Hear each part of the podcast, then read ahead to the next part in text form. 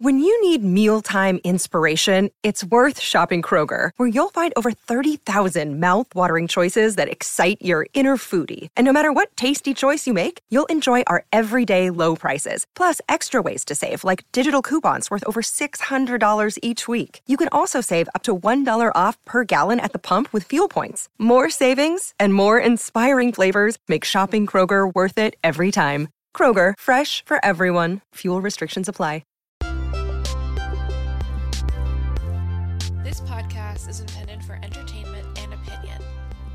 Discussed is meant to be a substitute for mental health treatment. So sit back, relax, and enjoy the show. Hello, and welcome to Psychologically Minded. I'm your host, Grace Fowler, and today I have a very special guest joining me for a very special current event topic. Uh, my guest today is Jane Padilla, a high school English teacher whom I have known since we were six years old. she is also a Twitch streamer, digital artist, and a prolific writer. She is also a loving cat mother of two street cats, uh, Rosie and Tiki. Welcome to the pod, Jane. Hi, I'm very excited to be talking about my job. yes, and the reason why I invited Jane to talk with us today is about what we're calling the exodus. yes, some people are calling it the teacher shortage. A lot of teachers are calling it the teacher exodus. All of the teachers and educational professionals that have been leaving the industry or not staying in the first place the past few years. Basically, anything to describe where these people have gone and what we can do to get them back. So many reasons.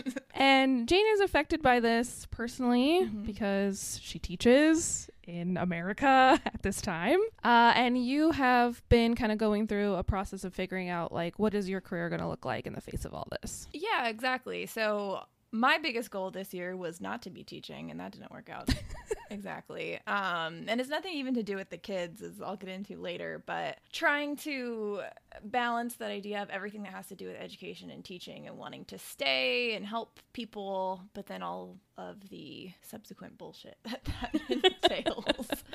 Yeah, of all the stuff that kind of gets in your way of being able to do the goal of teaching, which is like help kids kind of get to their future. exactly, yeah. Um, so we're gonna kind of go through a couple of things, a couple of issues about like teacher turnover in general, kind of components of this big topic we love to call burnout and how that contributes in education, and then you know we love to end on a positive note. So what are some like tiny things teachers can be doing now, and what are some big things that maybe we can all be advocating for? Um, and of course, because this is a psychology podcast, I'm gonna come at it from the mental health perspective, and Jane is here to give us the lived experience, the the inside scoop. I'm the one ranting in the corner. So, to start off, I found this article by Eber- Eben Shade, which was actually published this year, that kind of talked about this historical overview of teacher attrition rates or teacher turnover. Um, because I think sometimes when we see stuff in the news, it feels like this is a problem right now and it's never ever been a problem before. But historically, teacher turnover in America is quite high. And in fact, in this article, they said that in Singapore, the teacher turnover rate is like 3%. That's amazing. Like, oh my god. that's like a normal job. Wow. Yeah, because I think just this this past year alone, the rate has I think gone up three percent. How bad the rate is. yeah. Oof. Yeah. And historically, teacher attrition rate has sat at like a 15 to 20% rate in the US. And the it's funny this article was quite a like stats nerd article. It was like about how to properly track teacher rates and hmm.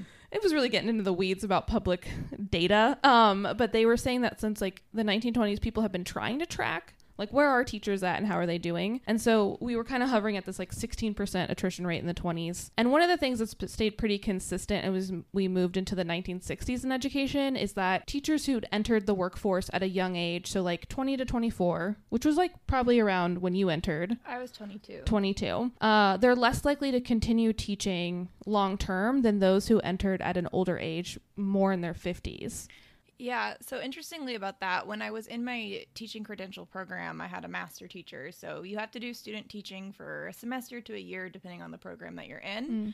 I did it all year, August to June, one semester middle school, one semester high school. And my middle school master teacher pulled me aside one day and was like, Are you sure you can't wait to teach? And I was like, Why am I bad at this? And she's like, No, no, no. Like you're good at it, but you're gonna get so tired and you're you're kinda young. Like you're gonna be in this job forever. And she she tried to get me to sub for a while, but I told her I need the benefits. Like I, I can't go into subbing. It's not enough money right now. Mm-hmm. I can't afford my apartment if I go into subbing. And so being in teaching now though, like I wish I could have taken a few years off, but I- just couldn't at the time. Part of the reason she was also saying that is retirement is different in a lot of different districts. Mm. So my district, instead of it being like, oh, when you turn 55, you can retire, or when you reach a certain amount of years, that's usually the common thread. Uh, 30 years, most people say. So if I reached 30 years, I would be able to retire at 52. The problem is my district uh, a couple of years ago set the retirement age at 65. Ah. So I'm going to have been teaching for over 40 years before I can retire Great. versus someone who chose to go into teaching later in life, they can retire after teaching less years. Right. Or there are some cases where some teachers do have to uh, stay longer because of years. Because it's the longer you stay, the more money you can also retire at, like the higher percentage. So you're making a decision when you're 22 about how you want to be living when you're in your 50s and 60s. Yeah, which Cool. you know, I was so smart and made the best decisions and signed up for all the great. That's the other thing is they send these people to you like to your classroom and they send you emails about like oh these retirement people are here to have a lunch with you. Mhm. And it's these people that are signing you up for retirement packages that you don't know about and are acting like they're there to help you and are there for teachers. Mm. And then there's stuff I signed up for my first year or second year that I realize now were kind of a scam Oh. or like weren't what was the most helpful for me at the time Okay. even though and i thought they were because my school my union was advocating for these people and Mm. saying to go meet with them but i wasn't actually getting like the re- the best retirement package that i could I see. And when you're that affected 22, you're like, I don't even, I don't even know like, how this will enough. apply. yeah they were telling me like oh you should be putting in uh $250 a month my first year teaching Yeah. i was like do you know how much i make I You're like, I have to eat for that." also though.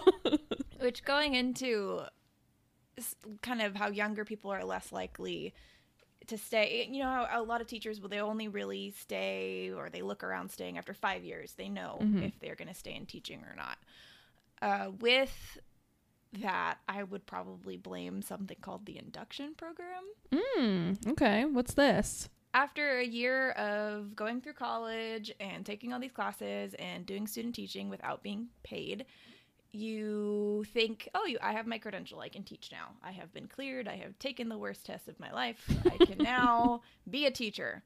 No.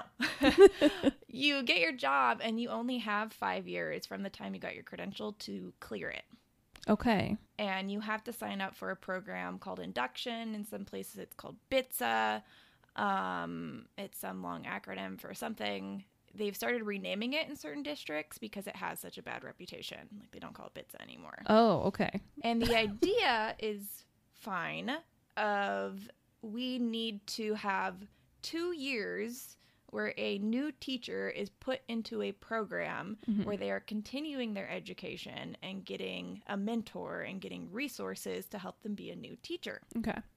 On paper, that sounds great. In reality, it is the most work and busiest nonsense you will have to do on top of the worst years of teaching you will ever have. Okay. Cool. Good. Yeah, you have to meet with your mentor uh, at least an hour and a half every week, I think, or an hour, Mm. which is usually during your prep time, which is the only time you have to work on lesson plans and grade. when it's not on your own time And at it's on home. your own time. Yeah, and you're not paid for this. Uh, in some cases, you have to pay for the program, actually. Oh wow. I've heard of some districts where it can be upwards of like $2,000 or more to pay for it. Oh, And gosh. with the the meetings, you're technically supposed to be paired with someone who is in your subject area. So hypothetically, I should be paired with a high school English teacher who's going to mentor me. Yeah. Problem is, no teachers want to sign up to be mentors because we're busy enough. Right. So I usually get paired. I did this program a lot because I kept skipping around districts and never finishing it. And I never got a mentor that was an English teacher Really? at any point. Yeah. the whole time. Yeah. So the last two years I did where I finally did clear it, it was both times special education elementary school teachers. So not even the right age group. No. Wow. So you're Yeah. being mentored by someone who doesn't know like the kind of students that you're going to work with or even your subject. exactly. So I'm going there being like, how do I teach Shakespeare? And they're like, I'll get back to you. I'm just going to get on my computer real quick. and they're like, Are you sure you don't want to focus on the standard about special education? And I'm like, "N- Very sure." I'm very sure. but thank you. Wow, that's really interesting. That's really I think that's kind of similar to like the supervision process that we go through as like psychology graduates Mm-hmm. of and you're, if you're an MFT, you do have to pay your supervisor to like give you your hours. Similar to that. Um but you are typically paired with someone who's like a psychologist. What- yeah. To do? Oh, And like if you're working at an agency that works with teens, you're gonna have people to Uh-huh. supervise you who know how to work with teens. It's not gonna be that. I mean, like, I can't even say I work with teens because they worked with children. They're like, Have you different. tried clapping your hands to get their attention? I'm like, They're 16. No. They will be very mad if I do that. yeah. So you're supposed to have four semesters with this mentor because it's two years. And each semester you pick a different focus standard. And this, to also clarify, this might just be California. Okay. Um, yes. it's not every state. Disclaimer, Yeah, California. this might just be California. So we pick a different focus standard. There's six of them. You're going to do four out of the six. And that's why my mentor was like, Do you want to do the special education differentiation standard? Usually I picked the English language learner standard because I taught a lot of and teach a lot of Hispanic students who learned English as a second language. Mm-hmm. I've done like the engagement standard, professional learning, all kinds of stuff. And you get to write a data driven research paper each semester and turn it in. Wow. Wow. On top of everything else.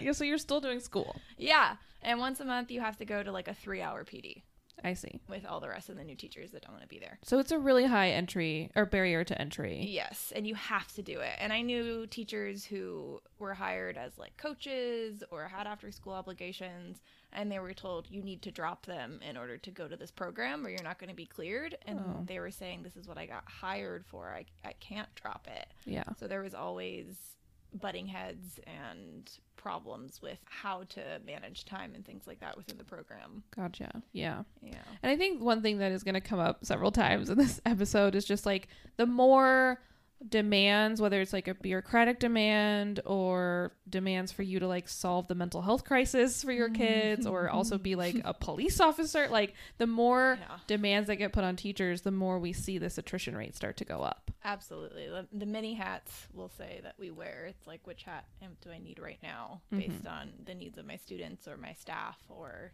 this stupid program I have to pay to be in when I thought I was done with schooling. Yeah. Um, And your get- needs are at the bottom of that list.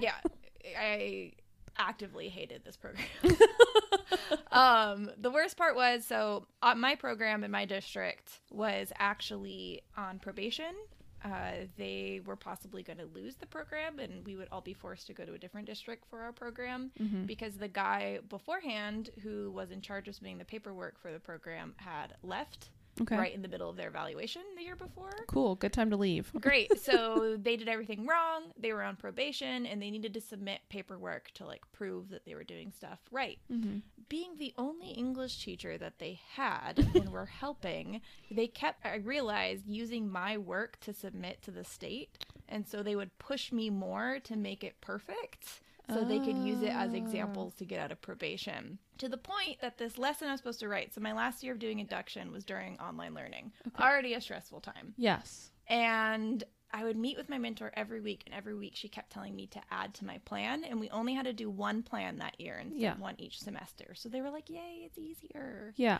But not the year you. before, my two plans together were 32 pages. okay. That year, for my easier plan, so to speak, it was 72 pages at the end of the year when I turned it in. So over double. Yeah, during online learning. Oh my gosh. They just kept telling me I didn't have enough and kept making me resubmit it. and then they got reaccredited or whatever because they of your work. accredited that year. Cool, cool. Mhm. The online teaching thing I think is also is why we're seeing a lot of this like teaching Yeah. exodus. Um there's not a lot of data on it right now because it's you know still too soon. But one study I was looking at by uh, I think it's Bacher-Hicks in 2022 noted a 17% increase in rate of turnover in fall 2021.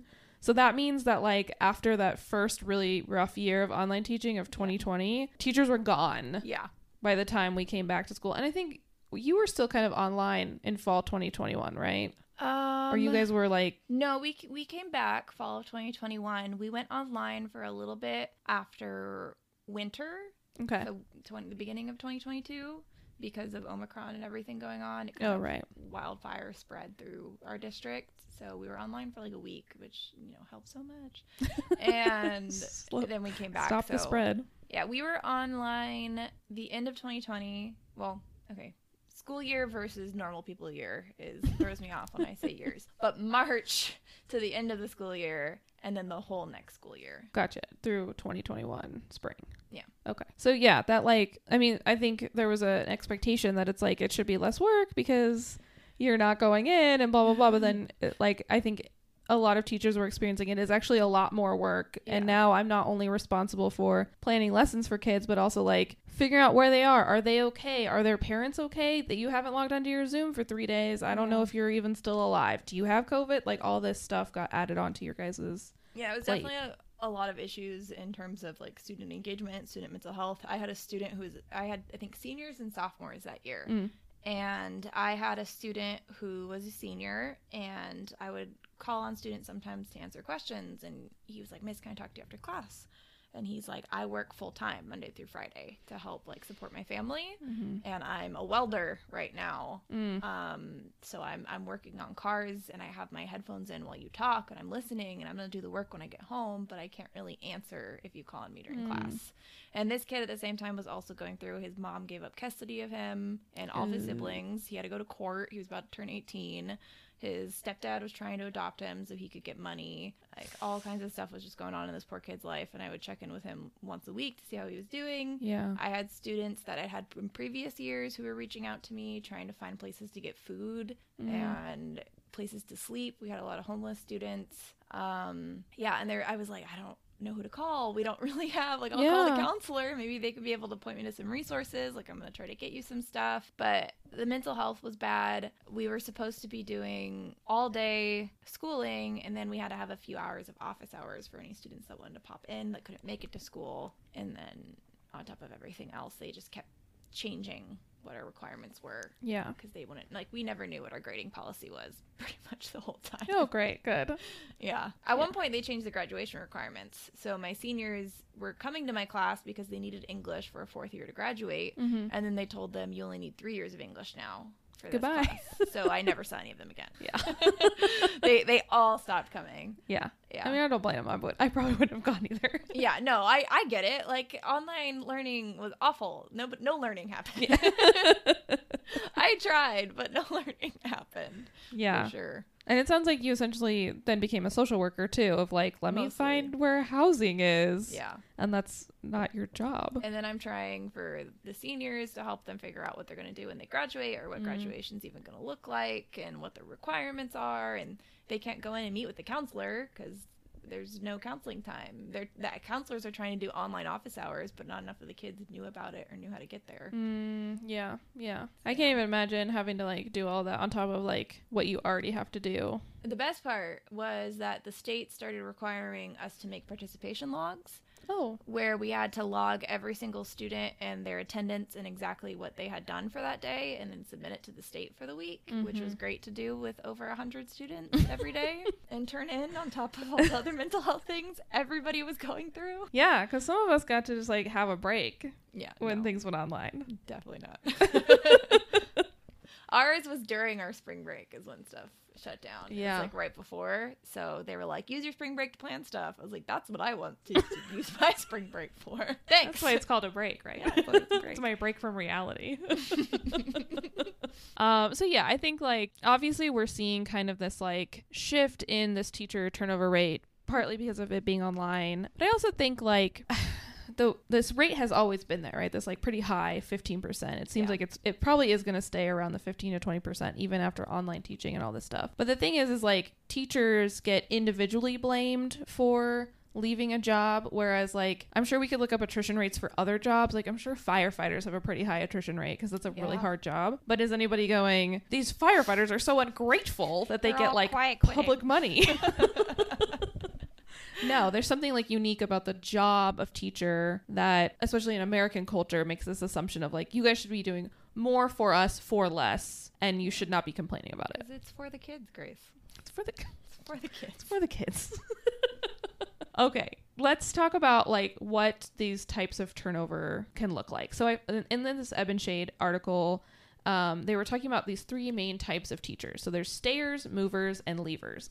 So the stayers are like actually quite a large percentage. 84% of teachers get into a job, they stay at their job. They stay at the same school, same district. They may like change like grade or whatever, but they're staying in the same district, same school. The movers, which is about like I think like four to five percent, they move around. They'll go to a different school, a different district, and then the leavers are those who leave the profession upright, like overall. So the majority of teachers are gonna they're get in and they stay. And what? How do you feel in your experience that that's like? That's usually pretty on par with my experience.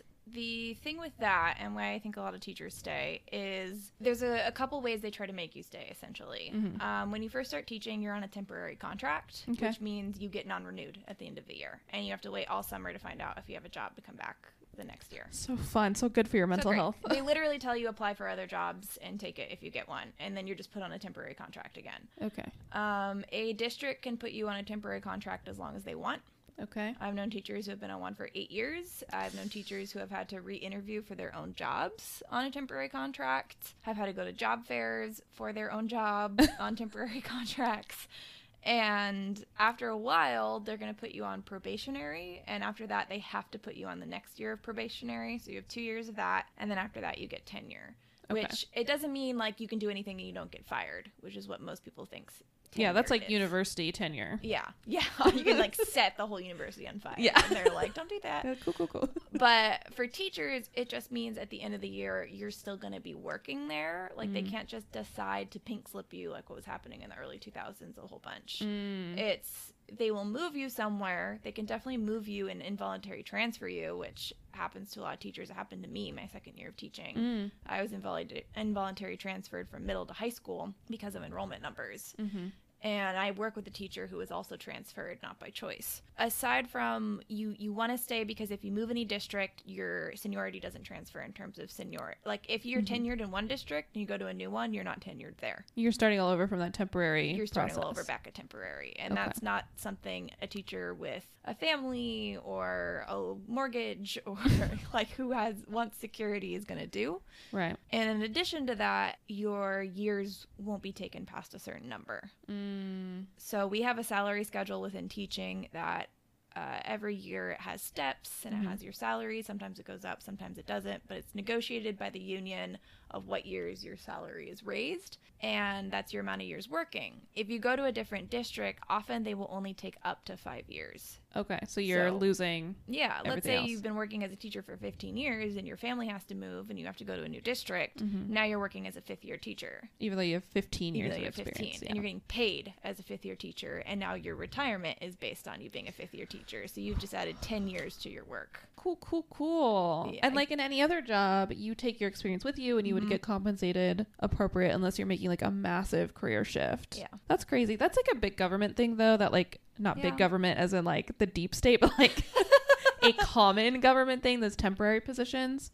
Um, like for example, if I wanted to get a, a psychologist job with CDCR, the corrections department, they have a lot of those limited positions where you apply with the understanding of someone who used to have that job could come back in a year and say, I Yeah. want that job back and take your spot back. And everybody who comes in at the bottom, you can get let go or like laid off or whatever very quickly. So you're coming in with this like insecurity hanging over you. yeah and it's more stressful because now you don't know like what the state the status of your job is ever going to be and Yeah. you're constantly hounding the principal your boss who you've just known a few months and saying are you going to hire me again and then the principal's going it's up to hr like i want you but it's not up to me.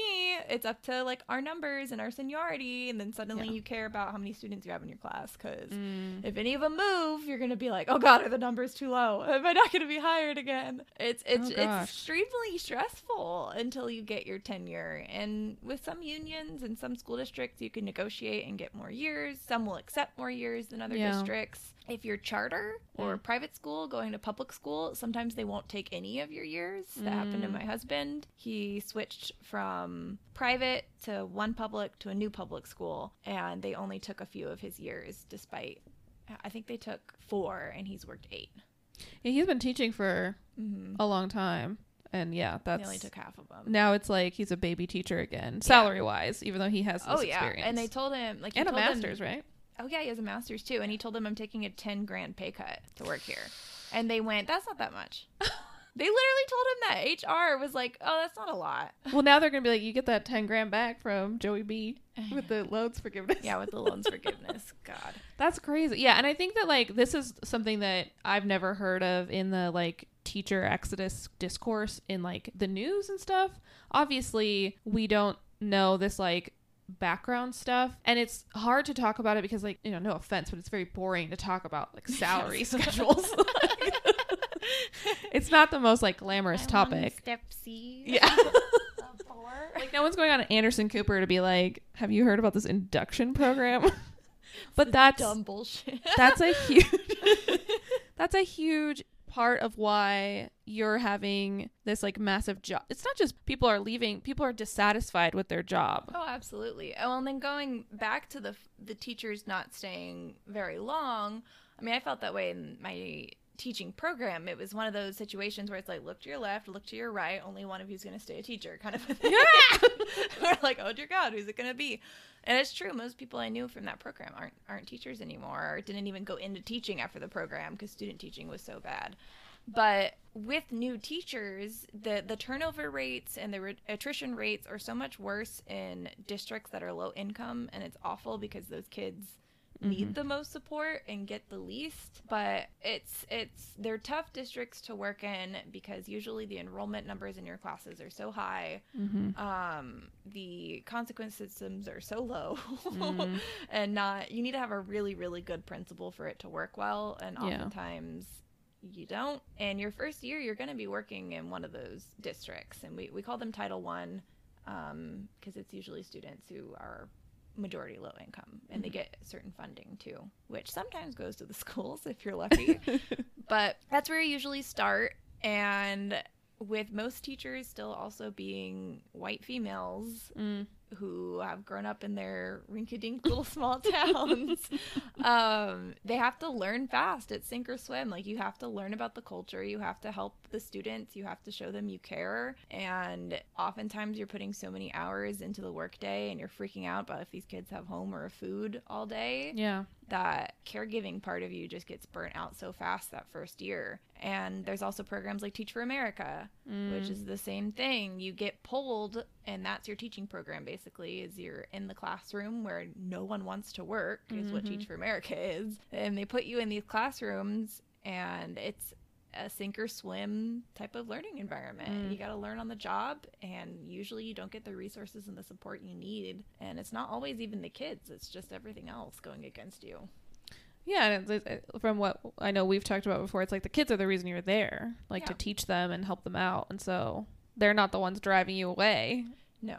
Yeah. I mean, Except for I, I would say the times that they do drive you away is more a reflection on how the school and district you're in mm-hmm.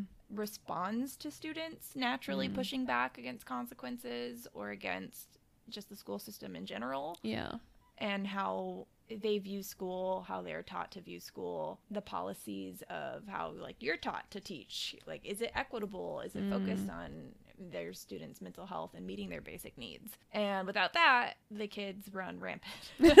uh, last year was especially hard coming back from COVID was probably more or coming back from online learning, I should say, was was tougher than online learning Yeah. because the behaviors were awful and a lot of school districts had zero consequences they would do something where it was called um it's like a walk and talk is kind of what they call it where it's like oh little timmy just punched out another child let's walk and talk about it and say how that's a bad idea with the mm. principal and then we're going to drop him back off in your classroom oh yeah, that's not.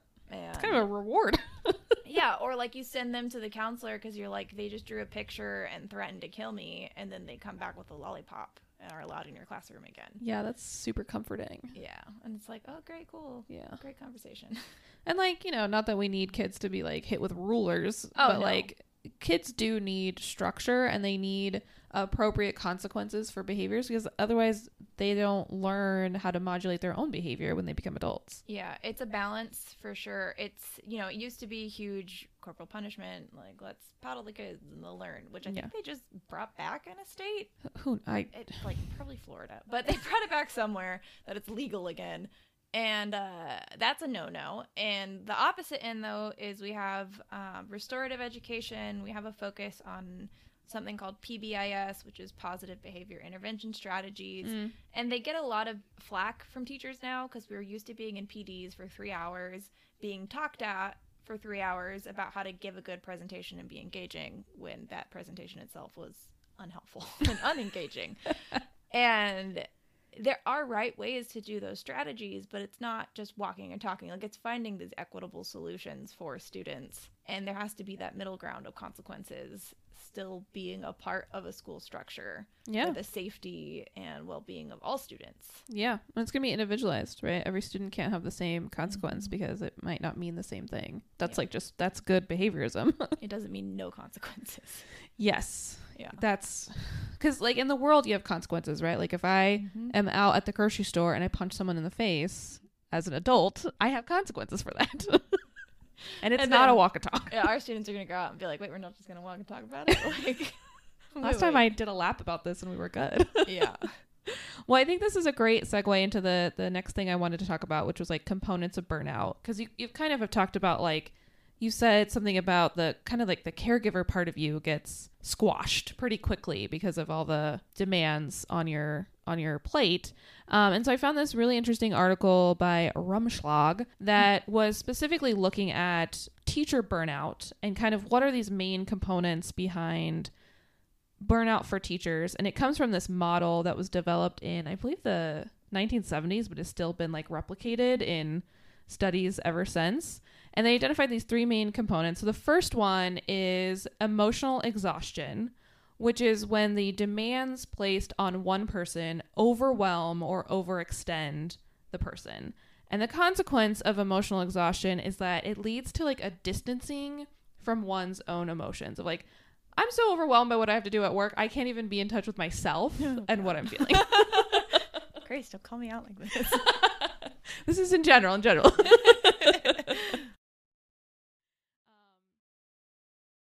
Things that contribute to emotional exhaustion that's been identified in the literature is increased levels of violence in schools, which reduce the feeling of safety or security that teachers have, and increases in the level of work required to complete outside of schoolwork or school hours, which I know you and I have talked about offline multiple Yeah. times, but yeah. this idea of like not only are you having to do your job, you're terrified for yourself and your kids because unfortunately we are seeing huge numbers of like school shootings. It's still a pretty absolutely, yeah. consistent thing. And I know you have other examples of like this like violence that happens in schools. And then you don't get the time to go home and recover to start over the next day. Yeah, especially with so with violence in schools, um, until the school I was in, and even then I think the first year it happened. So that would be the first three years I was a teacher. Mm-hmm. There had it always been at least one school shooting threat against the school. Every school I worked in, there'd been one. Um, the only reason there wasn't the next two years was because we were online. Mm. And last year, shockingly, was fine. That was just a lot of panic attacks. And then the year's still young now. but I mean, it doesn't help when we have the police come in and they give us active shooter drills to the teachers. And you can read some absolute horror stories of teachers and students who are traumatized by these drills. They have had principals and admin and cops go around with airsoft guns and Nerf guns, like simulating shooting anyone who's out in the halls. They will uh, pull on the door and bang on it and try to get you to open it. They'll make like raiding sounds and shooting sounds with speakers and luckily that's never been the ex- my experience Yeah. but I, i've known a lot of teachers who've gone through that and been traumatized they've even set up like people with fake blood in the hallways like they've been shot and make you go through it when you're exiting. It's it's awful. There's some terrible stories about it. So aside from that trauma, um, a normal active shooter drill also isn't great and we'll often have questions about it and it's it's made to seem a lot of the times in the news and when you talk with people like oh you do this job for the kids so you should give up your life for them like, that's another thing that's expected of us. Yeah. and the only positive anything about teachers you really see is it's like oh this person was a great teacher because they died for their students. Yeah. and it's like that's the only thing i can do to make you guys like me as a teacher. That's a pretty high bar. But when we had our active shooter drill at my current school The police officer came in he was talking to us about what we need to do. He showed us a video which ironically was filmed at one of the schools i had taught in so that was interesting. And we raised our hands and we're talking to him and we said hey uh, our school is very modern in its architecture. And uh, they decided to make a whole wall of glass windows in everyone's classroom. So when you're saying barricade and block the doors how do we do that with our glass wall that is easily seen through and the officer just straight up went and was like basically like well that sucks. Uh, get out as soon as you can then which did not help our feeling of safety at our school. And i always we, we make jokes like we make dark humor because what can you do but laugh Yeah. with all the teachers on staff because we know if there ever was an incident that we're we're all screwed. Yeah. like, there's nothing we can do That yeah, I was at your house a couple of weekends ago, and you and your husband were talking about like the kind of content that's in these like active shooter drills and this Windows stuff, and it's like, you know, I I have a job where like safety concerns are part of every day. Like I have to deal with people saying they're gonna kill themselves or they're gonna hurt other people, and like dealing with that.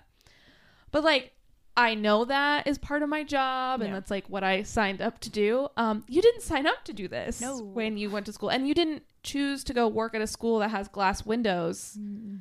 for the fun of it. Like that was not a choice that you were able to be a part of and then now you're saddled with this like very big responsibility of protecting children from a like a yeah just bullet hell. and we also live in a an area where there has been lots of incidences of of reported people like sus- suspecting people whatever that means. Walking around um, there's been incidences where there's been shootings up the street that happened during graduation last year Ugh. there was a shooting at the apartments down the way and we all had to be on radios and on the lookout in case that person got away and we had to be ready to lock up the school with all of the parents and students there for graduation.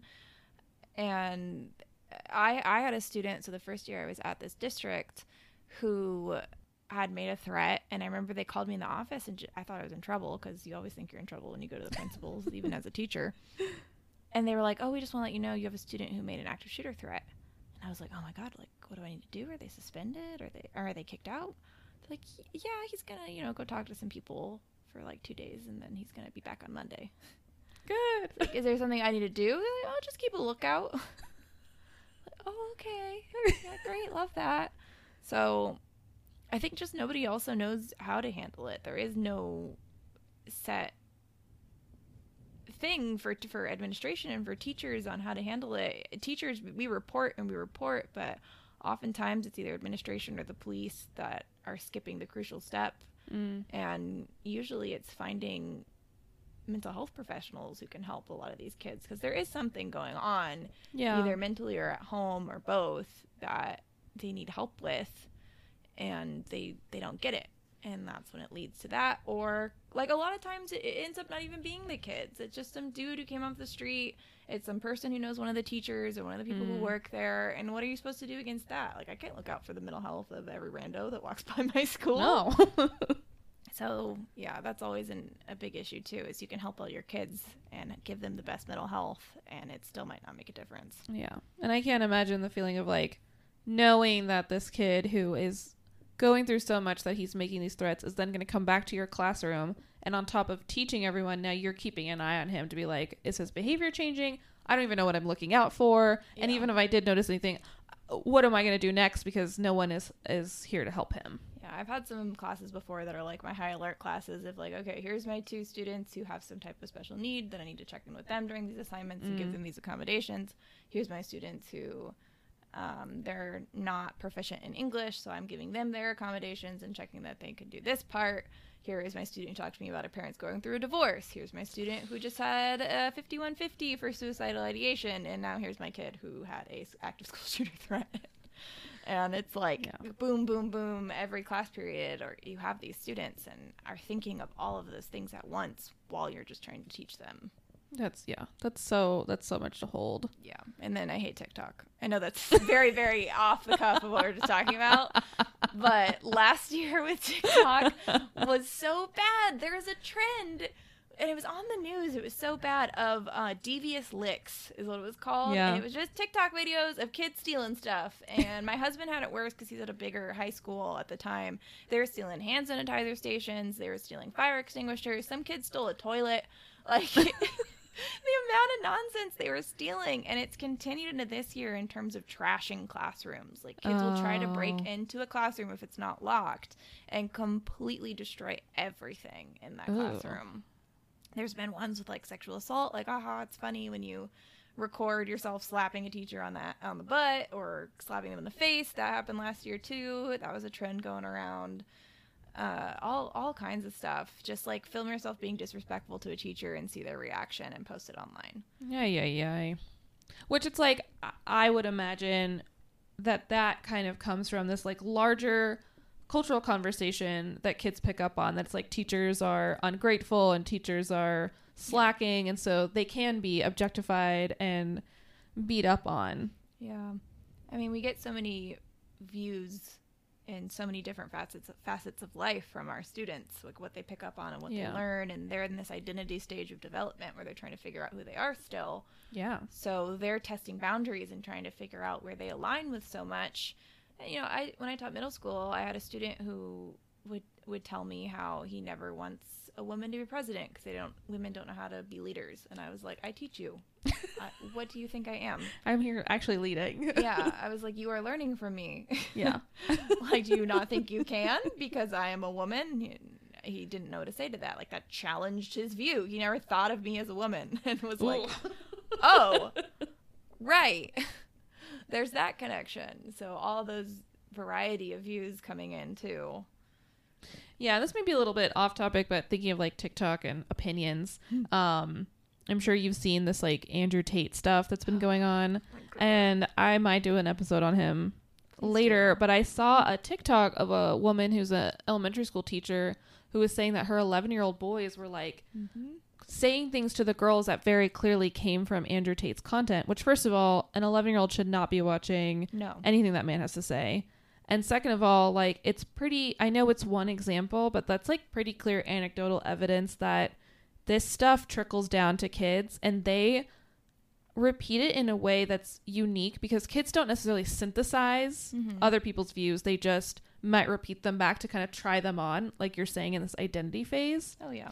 And depending on the reaction that they get, it can Like, oh, that was fun. it can reinforce it. And like, I don't know what this woman did to correct that experience or like whatever she did to discipline that kid. Like, I, I don't know. And I, we don't need to get into that, Yeah. but I think there is this almost this idea of like, you said something kind of like nasty in class. And even if you got in trouble with it, like you said something nasty and like you got attention for it. So that boy may do it again.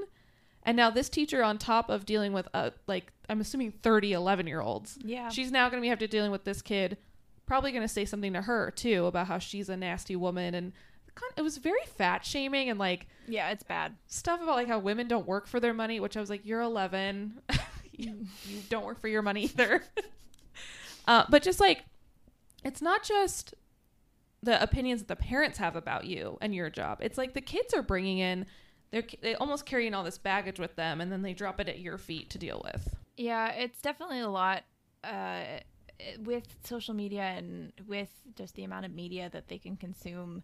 There's also been going off of attention seeking behaviors. There's been a big trend, maybe more so with younger kids, but I can see it with my high schoolers, where the attention seeking also comes in the form of they're they're trying to stand really close to you or they're always interrupting you when you're talking to someone mm. and a lot of teachers and even I've started to notice it's almost like they're coming close enough as if you had a phone in front of you and they're trying to come in and absorb your attention.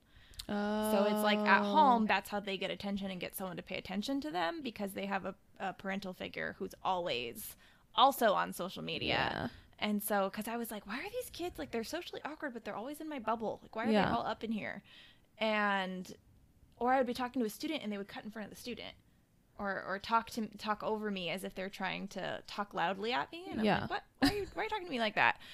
And so there's been a ten- like l- in a smaller scale, I've seen that as well. Interesting. So not just the the parental influence or social media influence, but the the like family is also being Yeah. attached to their phones or their media.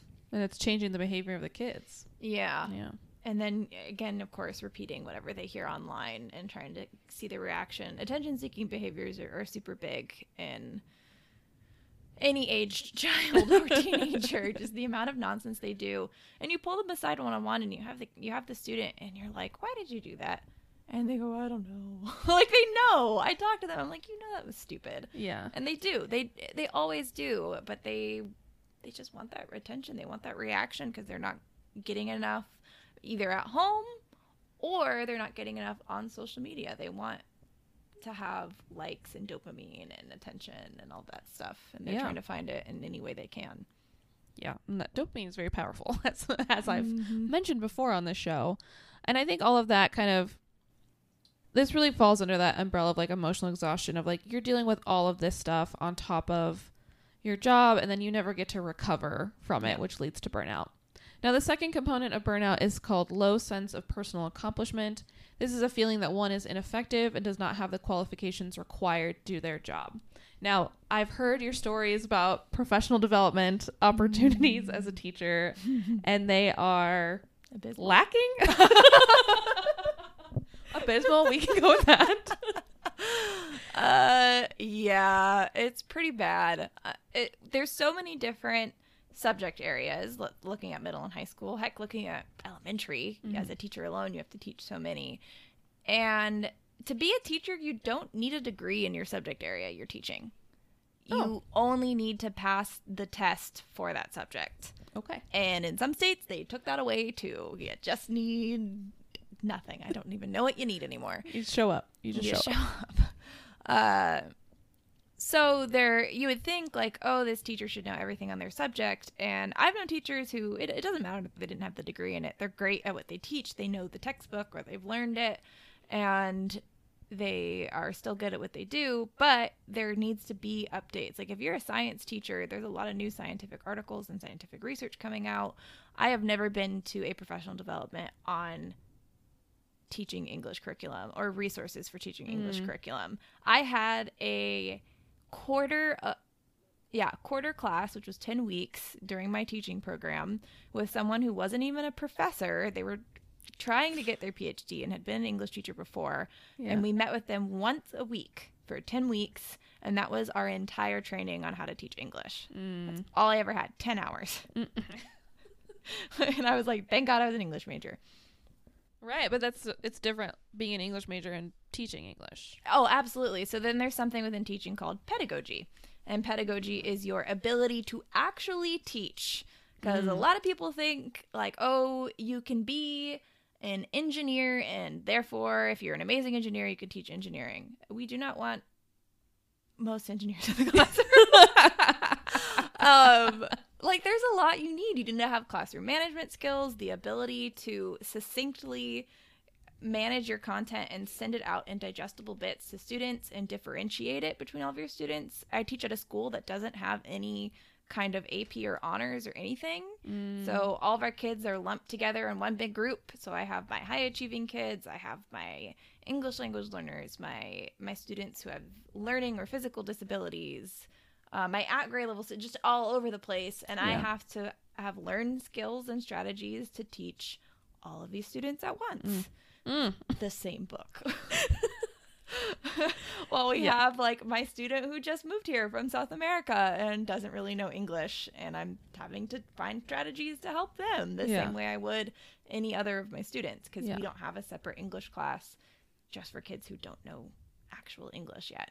Right. Or on the other end for kids who are like over Mm-hmm. overachieving where where their grade Yeah. level is at. So with the professional development, you would think there'd also be a lot more on pedagogy, on how to do certain strategies for Yeah. differentiating for these students or for how to teach your subject area. Everything I've been to has been like what's the buzzword of the year? And it's been here's how you teach grit and rigor and stamina to students. Those are What? the words. That was one you went to? All of them. Not one. Like every year, they talk about grit and rigor. Those are the two words that they love to use. There's a lot more. I hate that. You know, oh yeah, it's terrible. I'm like, it just makes it sound like sand and dead bodies is what you want our students to be. but they're like, these kids have no stamina for anything. You need to give them that. And we're like, yeah, okay. Neither do we, bro. How? and then they go, just do it. and that's a PD. It's been three hours. Oh my gosh. It's not helpful. And then we submit ideas of like, can you actually teach us how to do this? And I secretly think no one just knows how to do any of it. And they're all just lying. they're like, we don't know. Quick, just define words and maybe they'll never catch on. Grit is like sand. It's like, so my specific school, we are a school that's based in project based learning. That's one of the newer trends that's going on right now. right. And like all of these trends, they can be very helpful when done right. But nobody does them right, and they say the words over and over again, and then they say, mm. Well, that didn't work. And it's like, You never trained us in the first place. So everyone who enters my school is supposed to get PBL training. And we literally get sent somewhere and go on like a full weekend of Yeah. just lessons on how to do this specific method of teaching. I have been at this school site for five years and have never been to it. I has been Oh. scheduled three times and canceled every time, or our district, because our board only meets once a month, uh, they're the ones who pass everything, Yeah. and they never pass the budget in time for us to get approved to go to these conferences. So we've never been. And then we have five new staff this year. I'm one of the I've only been there 5 years and I'm one of the most senior veteran teachers on campus. Good, good. Looking great. Teacher turnover, guys. And uh, Leading the charge. we we with this PBL our new principal because this has been the well only the second principal I've had at this school in five years. The third one in six years though. She comes in and she asks us like, okay, I expect you all to do one PBL project a quarter. And I'm training a new teacher right now who's like, a, a what? A quarter? like, what is this? like, no one knows. I was like, Yeah. I don't even know. I've been here five years and I still don't know what they expect me to do. And this is a school. Our whole basis and our whole school plan is built on this idea, and no one knows how to do it. Cool. Cool. And that's that's professional development. professional development is three hours of this could have been in an email. Yeah. Which, like, in terms of this, like, low sense of personal accomplishment, like, how are you supposed to feel excited about developing a project when you don't even know what the project is supposed to be? Yeah. And then uh, I I want to differentiate for all of my students and I want to help them feel successful all Yeah. the time. But I have this year I don't have as many students, but last year I had 110. My husband this year has 180 students. Wow. And yeah, and he like we're expected to be able to help every single one of them and we only see them 5 hours a week Mm. and it's like I less than five hours passing periods and everything. But looking at an average teacher, you get prep time. Your prep time is probably an hour a day on average, if that, maybe 50 minutes, and you're expected to plan curriculum and grade everything you need to in those 50 minutes For a hundred and for a hundred plus students. Yeah. With that as well, many teachers, especially with teacher turnovers as they are, aren't just teaching one subject area or aren't just doing one thing. I know a lot of teachers who are coaches. There were some jobs that I applied to for English teaching before I got where I am right now, where I applied and I got there and they said, "Okay, you're going to teach English and coach cheer." And I was like, "Yeah, no," and I just left. I was like, "No, I'm not going to do this." yeah. or they've combined positions. My husband, when he was looking for jobs, uh, it was bio and chemistry, which are two different credentials. Yeah. And they're like, "We'll give you an emergency credential," and he's like, "I don't want to teach chemistry." I don't. Yeah, it's not my thing. yeah, it's not his thing. He doesn't like it. He got his degree in bio, Yeah. which is rare. Most of the bio teachers had like not bio Yeah. degrees. He's very dedicated to bio. yeah, very dedicated to bio. So we also have duties we have to do. There's certain sports games or dances we're required to attend. Those don't take up quite as much time. If you're a club advisor, that's taking up your lunch at least once a week and maybe after school time. Yeah. Um, right now, I have a teacher on my staff who is pregnant and she's not going to be here next semester. And our testing coordinator moved schools. and so they just came up to her and said, You're our testing coordinator. And she's like, One, I'm not going to be here next semester. Two, Yeah. this is a job two people have quit already because of stress. And she's very pregnant. And it's a job where people were either paid or given an extra period off to get it done. And they just told Oh. her she's doing it.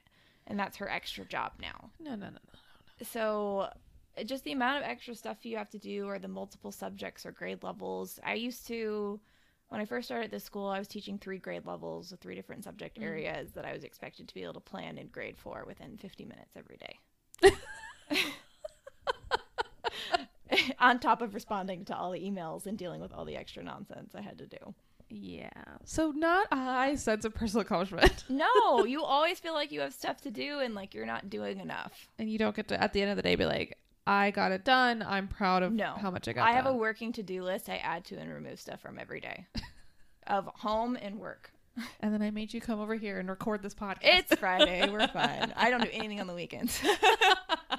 That's how we uh, eliminate burnout. oh, and then the last thing. So, a way that some teachers will try to to mitigate it is Ah. there's a website called Teachers Pay Teachers, Yes. which is there's also therapists pay therapists, which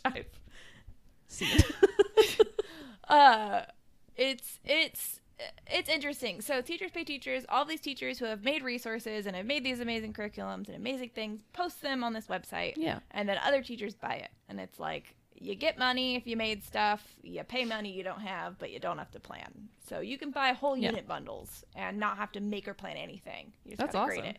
It's wonderful. and I you love know it. it's like from a teacher. You know, you're not just like buying it from a sketchy. Yeah, exactly. Uh, there's also donors choose, which is if you need classroom supplies because our government gives us nothing. For example, for a class of 100 plus students, for the year I am given $200. What? Yeah. you know, I could, I probably could buy one pencil and like maybe a notebook for each kid if I only That's that ins- that's like my grocery budget. yeah, and that's my tax write off for the year too. I'm only allowed to write off two hundred dollars I spend of my own money. No, no, no, one twenty five. They lowered it. What? Yeah, what? Yeah. So I'm sorry, guys. I'm shocked by. yeah. So if you're wondering why your teacher, your kid's teacher, is sending home a list of supplies they need, it's because we can't afford it. We cannot. We do not have enough money oh to Oh my buy stuff for your Well, child. I mean, a call to the audience to donate to. Yeah. Which, speaking programs. of with Donors Choose, if you head over to Donors Choose, teachers can post basically a wish list of things they need. They explain their classroom, they explain what they're going to use it for, and there's a it's like GoFundMe for teachers yeah. of what they need for their classroom. It's how I funded my entire class library. Mm. I am the only library on our campus because they didn't build one when they built our school, and we don't have a librarian. So I have all of the books for our entire school. It's So I'm gonna put the link to Donors Choose in the bio of this episode. yeah but here's the thing some school districts because they think teachers are lazy and don't work too hard don't work hard enough have started banning both those websites they've What? said you're not allowed to use teachers pay teachers and you can't use donors choose anymore You're not allowed to use a website that like you're putting your own money into. because they say you're not doing your own work you're plagiarizing you're teaching bad things Oh to my gosh. students Oh my gosh. yeah so that's where we are right now in education folks If I got called out for plagiarism because of the amount of worksheets I printed off of the internet to use in like CBT therapy, Mhm. I would be in jail.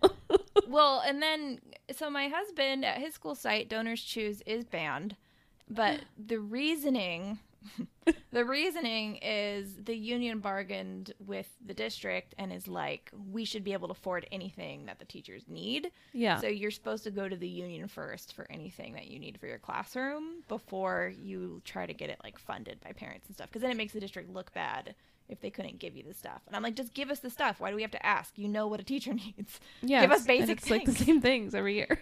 like I have glue sticks and markers from my first year of teaching, and I can't afford to get new ones. Okay, so again, I'm gonna be link to these things in the description for this episode. I mean, like we hear about this a lot, right? Like the the teachers pay out of their own pocket, but I think it's really good to hear the reality and like actually put numbers on it. Yeah. Because the fact that you not only whatever. The school only gives you two hundred dollars a year. Mm-hmm. I'm sure that some people don't think that that's like a huge deal, but the fact that then they limit the ability for you to deduct business expenses, whereas uh, uh, people would be out here deducting every lunch they go on Yeah. because they talk about their small business. That's insane. Yeah. yeah. it's not great. like I love my tax guy because I just go, I'm a teacher, and he just puts the maximum, and it's just like, yep, you don't even have to. He's like, have the receipts if the IRS asks, but I know for a fact that you definitely spend all of that. And I was like, I do. That's and some schools are lucky enough that they have a supply closet of things Yeah. that you can raid or order. So my school site does. Um, people forget about it. I had to tell the new teachers like, "Hey, do you know we have a supply closet if you need stuff?" And they were like, "I bought things." I was like, "Oh no, I'm do so sorry.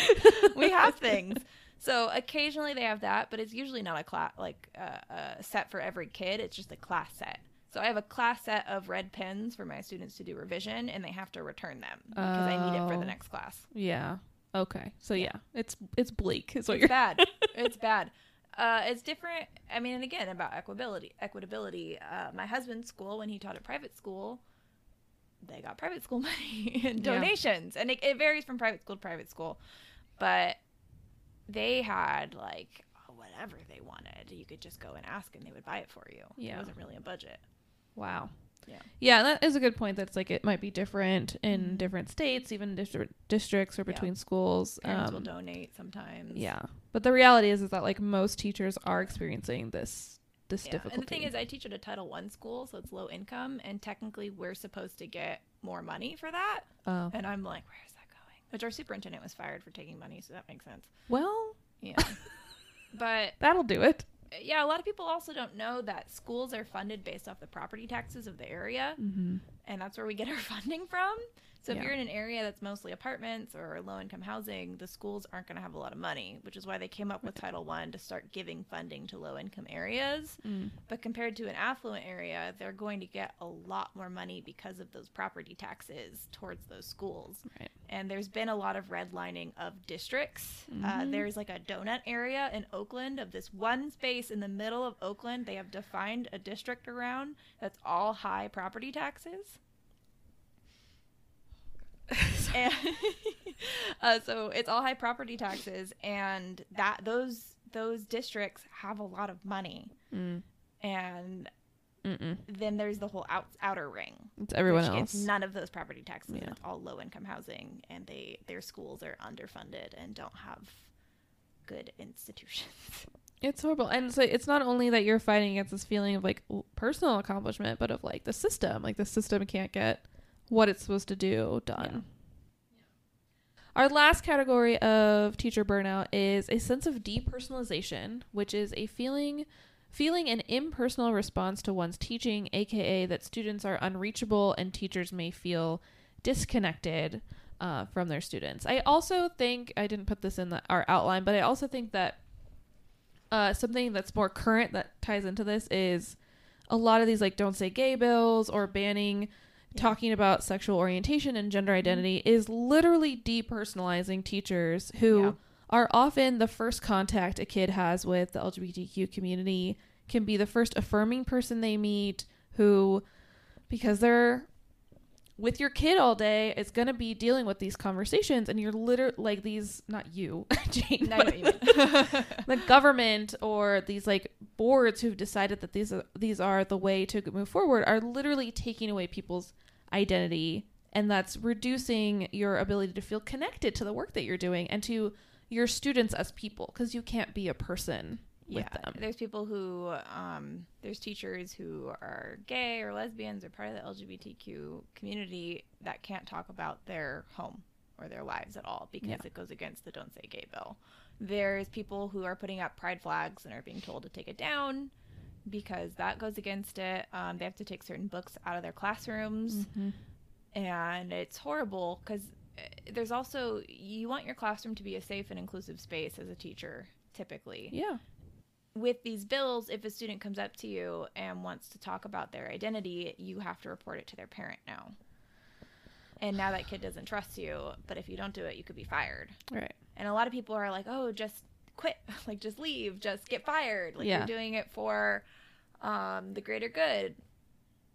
And I think like there are teachers who are doing that. Like that's what part of the big exodus is about. And then everybody's looking at them like, oh wait, they did it. What? Like they actually left because of this, or there's some who are stuck because they want to try to be there for the kids who don't get a choice in the matter. Like kids don't Yeah. get to choose to go to school I know. They have they legally have to go to school. they legally have to and they're stuck in these environments and trying to show ways to support them while still abiding by the law um, but also still trying to protest what's what's going on is the hard balancing act some teachers are trying to pull yeah. then there's states like i think it's indiana where i feel worse for the history teachers there because they have to submit all curriculum and all text everything they're going to do. Yeah. in some places the summer before and some it's a couple weeks before there's a timeline and you have to submit it and get it approved by the school board to mm. do any of it or in some cases to the community as well so parents can veto what you're teaching their child. And a lot of times they ban all current events because they say mm. that's too political and i know there's history teachers who teach like civics Yeah. and are saying, "How do I teach civics if I can't show the news or, or current politics. events? Yeah. I need to get it approved a month in advance. Like, do I need to predict the future of what's going to happen Yeah. to show the news? Do I show it a month late?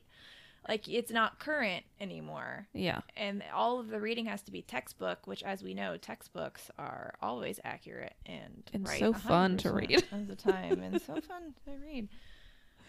Yeah, and it's it's a nightmare for teachers in a lot of different states right now. Like I'm lucky enough to be in California where it's you know it sucks, but it's not as bad Because you could be yourself. Yeah. And not have to like. Because people can have a pride flag and say their sexual orientation, say I have a husband or a wife. Yeah. Or Um, or like I go by they them instead of Yeah. something else. There's Yeah. Still, I mean, it depends where you are in California. I've had some cowork, like some friends who are like, I will not say I have a wife and I am a lady because I don't have tenure yet. Right. And so you Mhm. add on top of that this like I don't know if my job is going to be here even if my state as a whole is protected like my regional area Yeah. may be a little more conservative or may be a little anti LGBTQ so I can't be myself. Yeah. And this is like although this is part of like the teacher burnout model, this is like something that can be very burny out in any job Mhm. is if you start to feel like you don't get to be yourself and this is like all up and down the economic spectrum right like if you work in a factory and all you do is like every day the same action over and over again you start to lose a sense of who you are yes. and that's why people in jobs naturally like gravitate toward socializing happy hours after work or going lunch together sitting together having inside jokes like you know you don't you're not we're not all best friends with everyone in our office but like Yeah. work friends are a thing and part of that is to develop your own sense of self and your own identity and from what you've shared with me about teaching as well like it can even be hard to make those connections with teachers because the only off time you have is when you're working on your own stuff. And then you're going to the only meetings you're going to are to get yelled at about grit and stamina. Usually, when are you forming bonds? we come together to complain, and that's where we bond. yeah. But it's true. I mean, my school we're lucky enough to have a nutrition break in high school, Mm. And a lot of high schools don't have that. They just go through classes, have lunch, classes, and then you're done. yeah So we have a 15 minute nutrition. Normally that's too short because remember, teachers we can't take bathroom like breaks, and my school schedule is a block schedule, so we teach two hours okay with the students. So periods one, three, five. The next day is two, four, six, and then back and forth. So two full hours with these kids. They can't go to the bathroom. and usually nutrition is us all running to the bathroom, scarfing down a snack, Yeah. chugging some water, and running back to teach. So the 15 minutes is gone for nutrition. I rarely get to talk to anybody. Lunch is half an hour, which really it's more I think like 25 minutes because of passing periods. okay And the thing is, usually you're doing something to prep for your next class. Like my students come in at the end of class, I'm always collecting something, so I have to file that away somewhere. After they've all left, I make sure they've all left safely. I put all their papers somewhere. I have to move the stuff for the next class and get whatever I need to ready. Set up my PowerPoint. If it's a completely different subject, I might have to completely change that right however I need to. So that might take like five minutes. And then I go to the restroom because I get a break.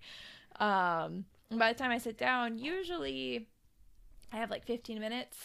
And then we all want to, because we all also want to leave early to be in our classroom before the kids get there. And so we have to run back and forth between our break rooms and the classroom. Some teachers just sit in the classroom too and eat alone and Yeah. are like, you're my coworkers, not my friends. Absolutely fine. Like, Yeah. totally up to you. But then there's also that issue of we're surrounded, we're socializing all day, but it's with teenagers. Yeah. Like, it's, the complete. That's who I socialize with the most is teenagers all day Yeah. in two hour blocks, like six hours of talking with teenagers. And don't get me wrong, they can be fascinating, and there's Yeah. a lot of great stories. At least I like high school because they're like becoming people at this Yeah. stage. um, but yeah, talking to actual adults who are teachers, I probably only get about 15 minutes of talking with an adult. Wow. day. That's and crazy. then I go home to my husband and we just sleep. Yeah, you both are like enough. yeah, enough talking. yeah, Yeah, and it's like I know there's a lot of other stuff that also impacts depersonalization, but I think we've talked about a lot of it. And it's just Yeah. All of these things come together to form burnout, which is driving people away. Mm-hmm. So one of the other things that I also wanted to spend some time on talking about is the nature and how we talk about the teaching exodus in the media because this is like a, you know, pop culture podcast. so like the way in which the narrative is about the exodus, I think and based on the literature I was reading, it contributes to these factors. Like it's mm-hmm. depersonalizing, it's de-accomplishing and it's emotionally exhausting the way that people talk about teachers. And we've like touched on it a little bit as we've talked, but I wanted to like highlight some of the messages we get about teachers that I want my listeners to be aware of when they're watching the news or hearing some of this discourse. So, the first one is that often media or news pieces about teachers portrays teachers as low achieving and teaching as an unfavorable job. And I know we've talked about the dark side of teaching a little bit in this podcast, but I also wanted to give you an opportunity to kind of respond of like what is it like when all that you hear on the news or from parents or on social media is like you uh, have like an easy job and even you're even then you can't do it. what God. is I that mean, it- like? it's that whole thing of people saying those who can't do teach, and then I want to rip their head off. And it's it's awful. Like even I even feel bad because PE teachers get it so bad too because they Mm. think all they do is run around and play dodgeball with the kids. And our PE teachers are off doing health articles and are having Mm. the kids analyze like their fitness and how to be safe and stuff. But anyway, we work really hard to stay up to date on our curriculum and on our pedagogy because we don't get that through our work training. yeah. I have a library of books I have just on how to teach that I've found myself and taught myself or kept from college because I'm always trying to make sure and it's that that feeling of always wanting to do the best for the students, the for the kids of wanting to be using the most engaging practices, using mm-hmm. research-based strategies, which I'm sure if any teachers hear that are going to cringe because it's used in PDs in a bad way, but in a, in the good way of like actual research-based strategies that are helping and are shown to help students. yeah. And just hearing like you get summers off, it- like oh that makes it so much, but like they think we only work the school hours of 8:30 to 3:30 Right. 5 days a week and oh it's so easy. We only get 50 minutes a day to prep. We are working after school and Yeah. before school and through most of our breaks at times. And so they there's just a lot of assumptions about teaching that aren't true. And with summers, well, first we don't get paid during summers. Teachers It's are on a 10 or 11 month contract. Yeah. And most teachers I know will do so, do something during summer, at least their first few years of teaching when you're making less. They'll do summer school Mm-hmm. and teach all of July. Um, they might have a side gig that they do, like I have digital art and I Twitch stream, and Yeah. that's partly for additional income and all kinds of like different educational related stuff. We might be helping set up the schedule or set up the school year for the next year, anything to get that month of missing income. And or hustling to find another job because your temporary contract Yeah. is going away. Uh, yeah, my first few years of teaching all summer was going back and forth between my mom's house and then different job districts. I was just trying to find a job in until I finally got the job that hired me again the next year. Yeah. Because it, it took until the third district for them to actually keep me on the TC contract, the temporary contract, and then eventually give me tenure Yeah. but like there there is there are still teachers who they feel that burnout. Uh, I don't think like I don't think anyone goes into teaching already deciding like they're not going to teach or not care about the kids or not do anything, right? Because we we've we've all had that teacher or met that teacher that doesn't teach the curriculum or is mean to the kids or just isn't good at their job. Yeah. And I don't know. I don't know if they. I, I can't see them starting that way because you don't get in teaching for the money. So at some point you went into it because you liked your subject or you liked kids, yeah. and it just turns some people into just jaded, burnt out people who can't get out because they're stuck in those contracts or they're stuck in what else can I do because they've been told so much that they're low achieving and teachers can't do anything else that they feel they can't leave the job. Yeah, that message then is what traps them there, and then mm-hmm. they kind of self fulfilling prophecy. They live up to the you're Yeah. low achieving or or whatever message that's out there. Mm-hmm. Another thing that often is a theme in the way that the media covered covers teaching is this focus on low pay, stress, and bad students, which in some cases discourages people from becoming teachers because why like you said no one gets in it for the money so if i know i'm not going to get paid and then I, all i'm hearing are these stories about how bad the kids are why would i do this job there's literally nothing to pull me into doing it Yeah. Uh it is the fulfillment of it when you have it and I, I was talking to a friend when I was first trying to to get out of teaching for a little bit. Luckily I'm having a good school year.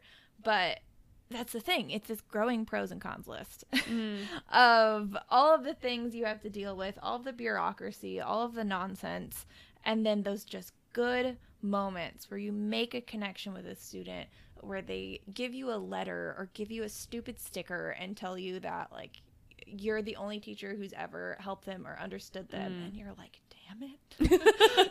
and you close the tab to Indeed. go, I guess I'll stick it out another day. You're right back in. And it's a constant hour to hour sometimes minute to minute change. And hmm. it, it's just so much whiplash too of, of the great parts of teaching and just the horrifying parts. But i guess i keep coming back to it. Just it is for the kids as much as i keep saying it. Yeah. It's just those those moments of connection and getting to read their writing and actually seeing them grow and being like i am helping these little humans.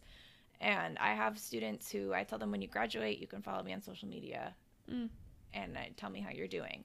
So i have students now who are graduates and are out in the world doing things and they'll still message me and talk to me about impactful lessons or things they still think Aw. about that i taught them. And it's this idea of with education being compulsory and students having to be there like we want as teachers to create a society that is functioning and is hopefully at least in my case i hope that they're empathetic and willing to help others. Yeah. And just even having like one little gremlin turn into someone who's gonna help other little gremlins not be that way is an extremely fulfilling process. Yeah. But it also you know it's at the point where i know a lot of teachers who tell people who are going to become teachers either marry someone who makes more than you or live at home the next 10 years which is not a great encouragement. And maybe it's not just media messages but the messages we're telling each other yeah. about teaching. But Yeah. yeah, like I don't know if I've ever seen a like local news piece that's like, "Hey, teacher, let's interview local teachers or how much they like love their jobs Yeah. and what they what they get out of it." I think you see more of it on social media Yeah. when you f- see teachers kind of sharing the ups and downs, but when teachers are constantly being attacked in the media, then you Mm-hmm. have to go on this defensive in a way where you don't get to talk about like Yeah. some of that stuff like about what your what your really hopes and dreams are for this job. and we we cry with students and for students all the time the things that they go through Yeah. and the amount a lot of us like i would always say that there's more teachers who care and want to make a difference than there are the other way around like Yeah. the fact that they're just sticking with it most of the time and like we have our own ups and downs we're also people that are experiencing our own mental health journeys in the midst of all of this Yeah. I think that's where like teachers and therapists are really similar where it's like yeah, the job can be really hard and we need to complain about it, but at the end of the day, we win it for for a reason and we're people. Like Yeah. we can't be perfect just because of the job we Yeah. picked. You have to get, there has to be space for us to be people too. Absolutely. The last thing that I, I wanted to mention is um, that n- n- coverage in the news rarely focuses on, first of all, teachers who do stay, mm-hmm. and then it rarely ever directly quotes teachers. It's typically quoting union officials or higher ups. And I'm actually going to insert in a news clip here. The men and women who educate our children are increasingly burnt out, struggling with the aftermath of two plus years of the pandemic, increasing scrutiny over curriculums that has put many of them at the center of educational culture wars, not to mention fears for their own safety. And oh, by the way, there's always that issue of low pay. Nationwide, there are more than 280,000 fewer teachers now than at the start of the pandemic. 280,000! That's according to the Department of Labor. That is a crisis that is impacting school systems in both urban areas and rural areas. Getting to the root cause of what's causing these teacher shortages may be difficult because it's all over the map. But perhaps even more challenging is determining the effect of those shortages and, more importantly, how to fill the vacancies. Let me bring in a couple of superintendents. um, from a broadcast I found on was on YouTube, but it's like a CNN broadcast. And the guy, I think it's Chuck Todd, is like introing like teacher crisis and flashing on the screen all these like states and how many teacher vacancies they have. And then he goes, "I've got three superintendents to come talk about the I the mean, crisis." people who were only in the classroom for three years. yeah. Thanks. And it's like, yeah, I hear a lot of school officials Yeah. on the news. I hear a lot of union officials, and I understand the point of the union is to be able to like speak up for the profession. But like, how often do you hear a teacher getting interviewed? So, partly for that, the union tells us not to talk to the news. gotcha. Uh, typically, we're not allowed to about anything, and often, if we are, a teacher might get fired or reprimanded because they think that the views of the teacher reflect the views of the district. So the union wants to reflect the views the views of the teacher. So they have to vote on what they're going to say, essentially, and represent the teachers. Sometimes that happens, sometimes it doesn't. Um, superintendents and administrators have their own completely separate union too. Like they're mm. actually not a part of the teachers union. So mm. their needs and what their representation says is often different. Mm. And yeah, there's just a lot of people also in higher up education positions who have been out of the classroom for a really long time or weren't in it that long to begin Yeah. with. Uh, for example, I know they hired the God, I think it's yeah, yeah, yeah. It's in, in Biden's cabinet. The new like mm. education administrator, secretary, educational secretary, or whatever. Yeah. we were all excited to see the last lady go because all she did was give money to charters, and we get this new guy. We're like, yes, new guy. Jill is a teacher. We're gonna get a new Right. person. They're gonna be great. This is so exciting. It was a person who was only in the classroom for five years. Mm. They immediately became a principal. Then they became a superintendent. Then they became in charge of their state. And then now they're the education secretary. And it's like they were part of a district that I think only had a couple thousand kids too. So it wasn't Oh. even a big or a diverse population. And that's just a metaphor for all of education. um, but I also think that is why social media has become a bigger platform for teachers, which Yeah. has its pros and cons. Uh, I like being able to see what my teacher friends post and see the highs and lows of what they go through, and we can Yeah. complain together or celebrate together, talk about like what medication we take together. um, but there's a downside of teacher influencers have started sprouting up, which leads to that depersonalization of teachers who are always posting like, "Look how great my classroom looks, and look at these activities I'm always doing, and how happy I am." And it makes us think like, "Well, why am I not that brightly colored, happy teacher all the time like this person is?" yeah. And a lot of the time, these are people who aren't full time in the classroom and have the time to do all this stuff. So that's a, a big thing to remember. But yeah, just just with it all, I think social media and blogs. A lot of teachers, we love to write, guys. We love making YouTube channels. There's a lot of retired teachers or teachers who've quit that have made YouTube channels because that makes more money than teaching. And there's some really really interesting stuff they have to say and that's honestly where to turn the most aside from asking your teacher friend that you probably have about Yeah. what we think about what's going on uh you sh- yeah you, sometimes if it's a good union they represent what we're thinking but not always And the priorities are different Yeah. between, you know, who's getting interviewed. But I think that yeah, it's just something to keep in mind when we're watching these like conversations happen. And even with like before the teacher exodus conversation was all over the place, it was like these school board meetings where parents were showing up being like absolute maniacs about books and climate change and stuff. Oh, the teacher who emailed, the parent who emailed me for years, and now the school board finally has to deal with that. Yeah. yeah. And like even the coverage of that is like not focused on, well, what would it be like to be the teacher that probably has been dealing with this person for Yeah. however many years that they've been their Yeah. kid has been in the school system like it, it's just it the coverage of teachers is not always the whole picture and so i think that's great advice of like if you have a teacher friend ask them what's going on and if you don't like there's tons of people that are putting out great content Yeah. on the internet for you to There's learn a subreddit for teachers that they'll talk about stuff a lot of the time. Usually it's venting. I wouldn't actually recommend going on it because it's like a place where a lot of teachers will just go to just vent or ask for advice, and it's an outlet. So it's not completely representative of the positive experiences, but there'll be a lot of posts about laws or news about education and teaching. I think r/education is one too. Um, yeah. where there'll be comments from actual teachers who have the flair of like where they teach. And they'll talk about their views or their experiences or like how certain laws are affecting them if they're in that state. Which is probably sometimes you hear it from it there first then from Yeah. yeah. your district or whatever is going on. Yeah. Yeah. Well, in the vein of maybe some more positive information, now that we've talked a lot about like this burnout that's driving teachers away, what can we do to protect against burnout? Mm-hmm.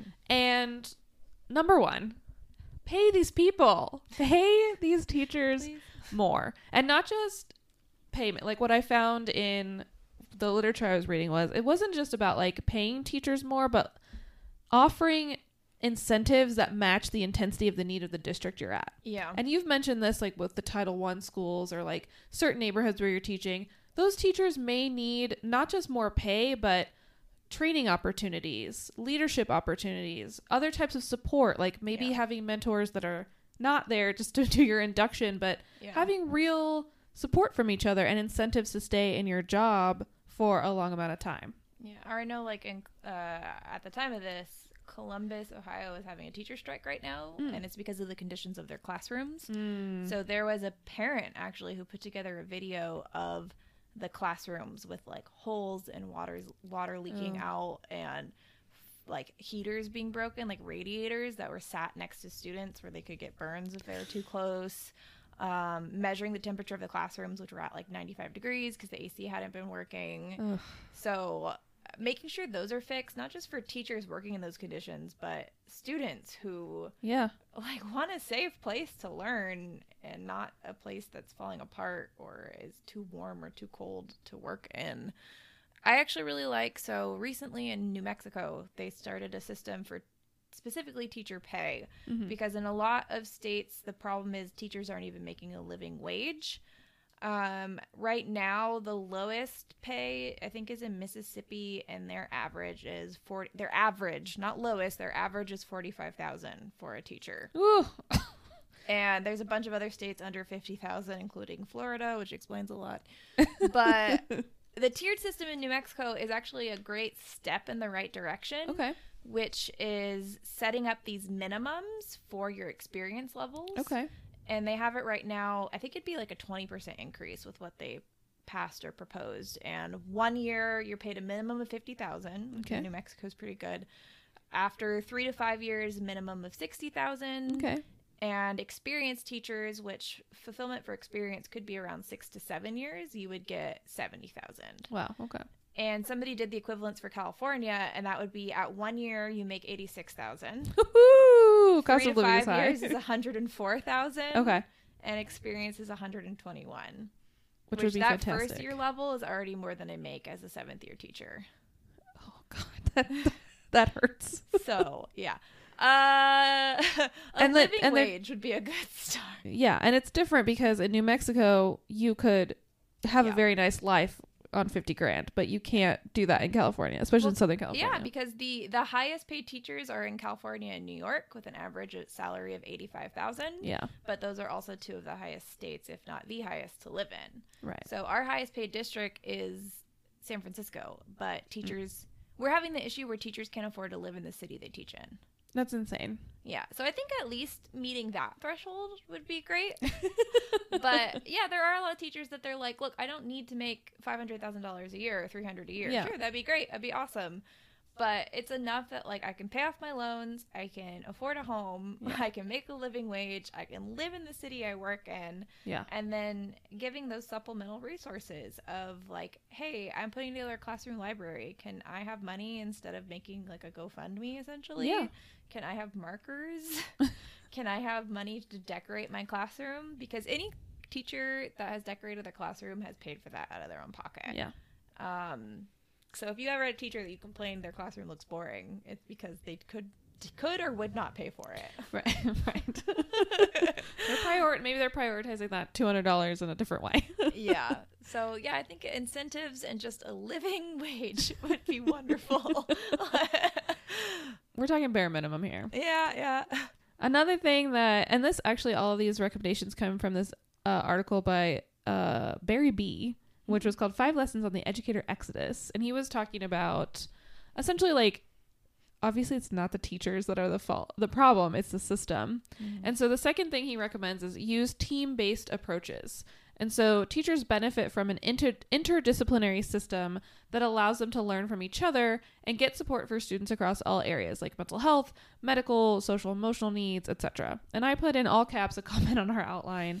Just like how the cops aren't supposed to handle everything, why are teachers supposed to handle everything? And that's a little, you know, shout out to the conversation that we had as a country about defunding the police, which did not go well. No. Um, but like one of the points that that comes up that I agree with is like we can't expect the police to like handle mental health crises and medical emergencies and like we're not trained that well. yeah. and we can't expect teachers to do the same thing either. And I know that you've told me stories about kids that where you, you've almost been like I like asking for help of like this kid is mm-hmm. having a mental health crisis. I don't know what to do. And if only there was someone you could hand that kid off to to be like, "Hey, thanks for coming to me because you know me. I'm your point of contact, but I'm going to now connect you to the member of my team who can help mm-hmm. you out." And you don't have that right now. Yeah, every time that something has happened, I the only reason I know how to handle a mental health crisis is from when I was a resident advisor in college and we had more Yeah. training on how to handle mental health than I've had as a teacher. Yeah. Rough. So, I have had in this school alone three cases of students approaching me with like suicidal ideation. Two ended up with 5150s. Um, and then all three came back to my classroom. They're all doing well right now, which is awesome. But in each case, like I had to ask those questions I was trained to ask, and Yeah. I had to help them, and I had to leave my classroom in some cases. Sometimes it was during class, or it was after school.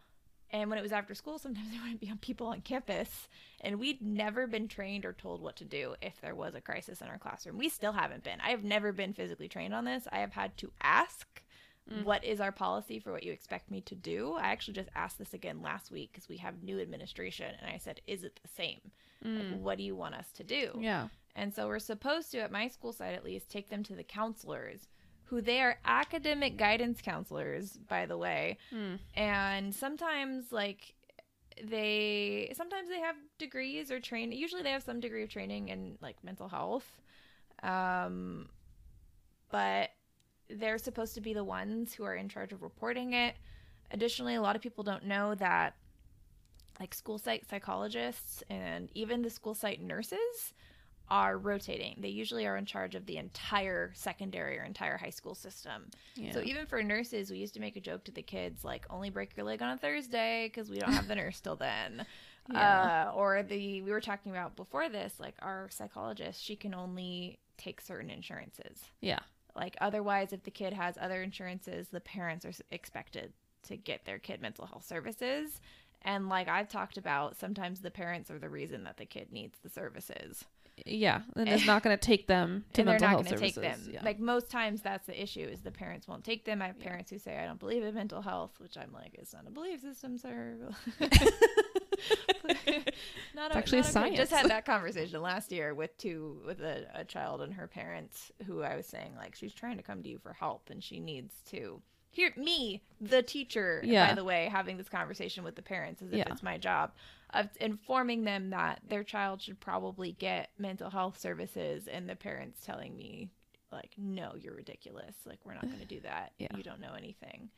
Versus if it came from a mental health professional maybe they would take it better but probably not. But yeah so same with uh like i always have to have a first aid kit in my classroom. I have to have an emergency kit for drills fun fact my school is was built right next to the train tracks and so we have a drill for if the train derails so i have to have plans for that Good. good great and Plus in California, earthquake. I know we have drills? California earthquake drills. We there is the National Earthquake Drill Day in October that we every school in California at the same time has to do the drill. Yeah, so there's there's a lot of that. And mental health is I think the biggest one Yeah. that we need help with, especially post COVID. We came back with everyone being aware of all these issues in mental health, and we were we were physically seeing them in our classrooms of kids having panic attacks with no prompting, just it being quiet or them not being by their phone or having to like do a problem they hadn't seen before would set them off. And they just kept telling us buzzwords of like, oh, do social emotional learning. Like, on top of all your curriculum and everything else you have to do, Yeah. teach them how to handle their mental health. yeah. And I'm like, I can't handle mine, my guy. Like, are you kidding me? I'm going to therapy just to learn how to use therapy techniques with my kids at this Oh, point. Yeah. Oh, oof. So mental health is the biggest thing. We just we really really need like basic training in of what to- like what to ask the kids and where to take them. Yeah. I think would be the biggest things. I and I was at a school that their way of handling it was if the kid comes to you with any mental health, shut them down immediately and tell and take them to the counselor. Like tell them you're Yeah. not a therapist, you can't help them. Yeah. And I was like, they're the, they don't know the counselor. They're coming to me because they trust me and they feel comfortable enough to tell me this stuff. And you're telling Yeah. me to just shut them down, Yeah. and that's gonna make them feel worse. So And I can say from the side of like having worked in many interdisciplinary settings, because that's, uh, I prefer that. I prefer like a more integrated health setting where you work with like medical and social workers and case managers. It has its challenges. Obviously, Yeah. it's like hard to communicate, but there, I've never been like upset when like a medical provider comes to me and says like, oh, like the patient that we share told me something during their medical evaluation that is like of a mental health concern and I'm just letting you know or like they wanted me to tell you. I've never been upset by that because then it's like fantastic. I have more information about this person because whatever was happening they were more comfortable with that nurse or that doctor at the time yeah, and are okay with me knowing about it so we can we can bring it up. And I've also learned that like the people who like the patients or the clients or whoever like this in your case would be the students Mm. They like that. They like being able to only have to tell one person yeah. and then they the whole want to team relive knows. that like trauma in some cases of having to tell it multiple times. Yeah. or, or the anxiety if it's their first time telling it. And there are super simple like I actually have some colleagues that do in classroom mindfulness uh, trainings. Like they come to a school and they do like a few week program with the kids. It's usually for much younger kids. Um, but they come and they teach them like simple things of like how to notice that your body is upset, how to notice like an emotion, and then little interventions. And one of these uh, people that does this, I actually worked as her research assistant, and like she gets good results. Like she Yeah. publishes about it too. Like kids are able to learn very quickly. It gives the teacher a break because someone's coming in to run. that would be another thing. Like bringing people in like that yeah, would be super helpful. Um, not just giving us a break, but like having professionals that could come into the classroom and, and talk to the kids about a, a multitude of things is such a great resource. Like instead, you know, I had a PD that taught me about mindfulness and had us breathe together and then said, go teach the kids. And all of us were like, excuse me? Yeah. Like we are not trained on, on this and this is not going to come great coming from us. Or they're like, we're going to replace all of detention with mindfulness breathings and the teachers are in charge. And That's we're like, you mean the kid who just hit someone? walk and talk or breathe it out. Walk, talk, breathe it out. And that's, yeah. So having like the actual professionals coming in to, to like teach us that and teach students that and having those resources like that's that's the thing we need the most it's just those resources that we're lacking Yeah. one of my classes in college was we had to make a binder of the district we were student teaching for with all of the resources of the entire city area that our kids were a part of. Yeah. So if a kid came up to us asking for something, we could pull the pamphlet from our binder and give it to them. And that's social work. Like that's Yeah. what social work is. We were social workers basically. They were like, you need something for pregnancy, for food, for homelessness, for if they ask about call, like everything. Yeah. We needed every single like if they're bored and they want to like go out with family, e- We needed to have a binder full of pamphlets. yeah. Versus like I've been at schools that they have someone who's in charge of that and has an entire center just full of pamphlets for students, and I could just send the student there. And Yeah. Be like, go learn. And to ask questions from the person who Yeah. knows those things. Like, please let me pull pamphlets for the city I can't afford to live in but teach in to get my students. I do want to say, just because we've been talking about like adolescent mental health, and some of my listeners are teenagers, Hmm. Per my demographic breakdown, I actually think some of them are your husband's students. Oh, are they really? Yeah, 'cause he does shared- he shared the podcast. Um, but like, out. if you are, if you're like a 13 to 17 year old, just know that there are ways for you to get mental health treatment without your parents knowing what you talk about. So one of the thing, one of the big barriers for teens is they are afraid that if they go see a therapist, the therapist has to tell their parents uh, what they say, what they report. There are exceptions to that. So if your parent, if you don't want your parent to know what you're talking about in therapy, you can keep it private from them, especially in the case of abuse. So, like, if that is your abuser, then your therapist doesn't have to disclose.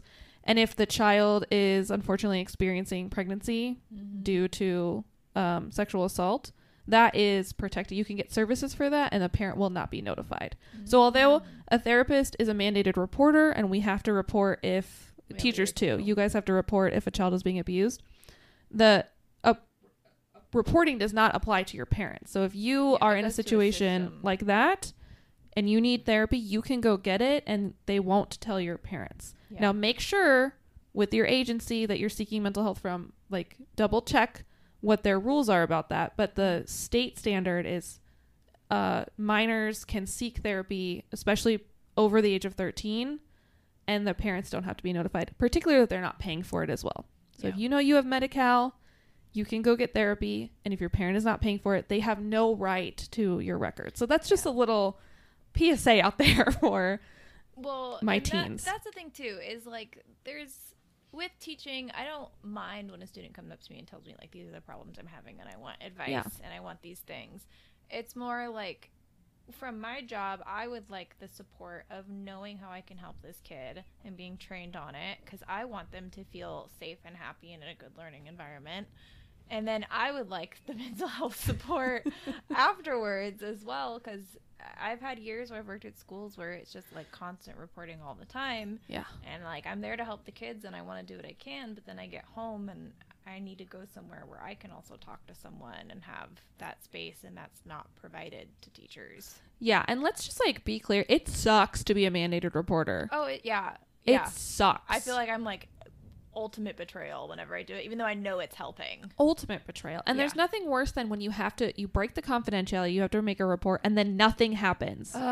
Yeah. Cuz I like I worked with adolescents for a year and I had to report sometimes and then the kid would come back to our program and be like, "Yeah, so DCFS showed up and then nothing happened." And I'm Yeah. like I'm sorry like I legally had to do that and I'm so sorry. And yeah, obviously we do it to protect people, but like know that your teachers and your therapists are not running around firing off reports. Like we don't want to have to do it. No.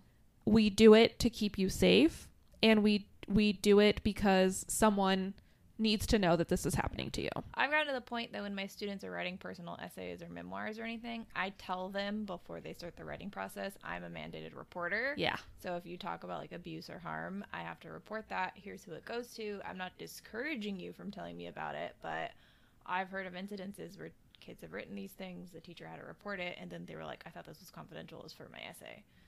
And it's like, no. It's not confidential. Yeah, it's not. know. Now, as therapist, I don't have to report if you did a crime in the past, so just know that. Yeah, no, I've had students talk to me about like stealing stuff all the time, and I'm like, yeah, that's cool. yeah, that's that's not reportable. okay, the last one that Barry recommends is giving leadership opportunities that don't require teachers to do more work outside of their classroom. And you have been talking about this TOSA thing, and I would love for you to share more with us about that. Okay, so this is how I was trying to leave the classroom. I'm still kind of trying it too. I just need I need a break, guys. Hire Jane. That's what Uh, we're saying. there is a position. There are pros and cons to it. In ev- every district, it's variable. I'm still trying to learn how it is in my district and whether it's a good thing or a bad thing. But a TOSA stands for a teacher on special assignment. So you're still technically a teacher. You're on the salary schedule for teaching.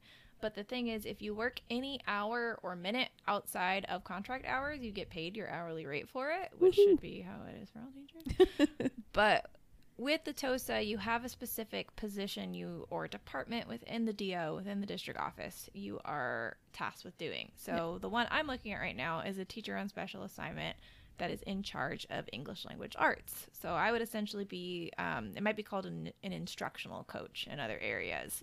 And their job is to research the strategies and pass out the resources to the teachers. So I'm like, teachers pay teachers, but you don't have to pay me. The district pays me, and the teachers don't. Right. So district pays teachers, like they should be first place. um, so that's supposedly what my job would be.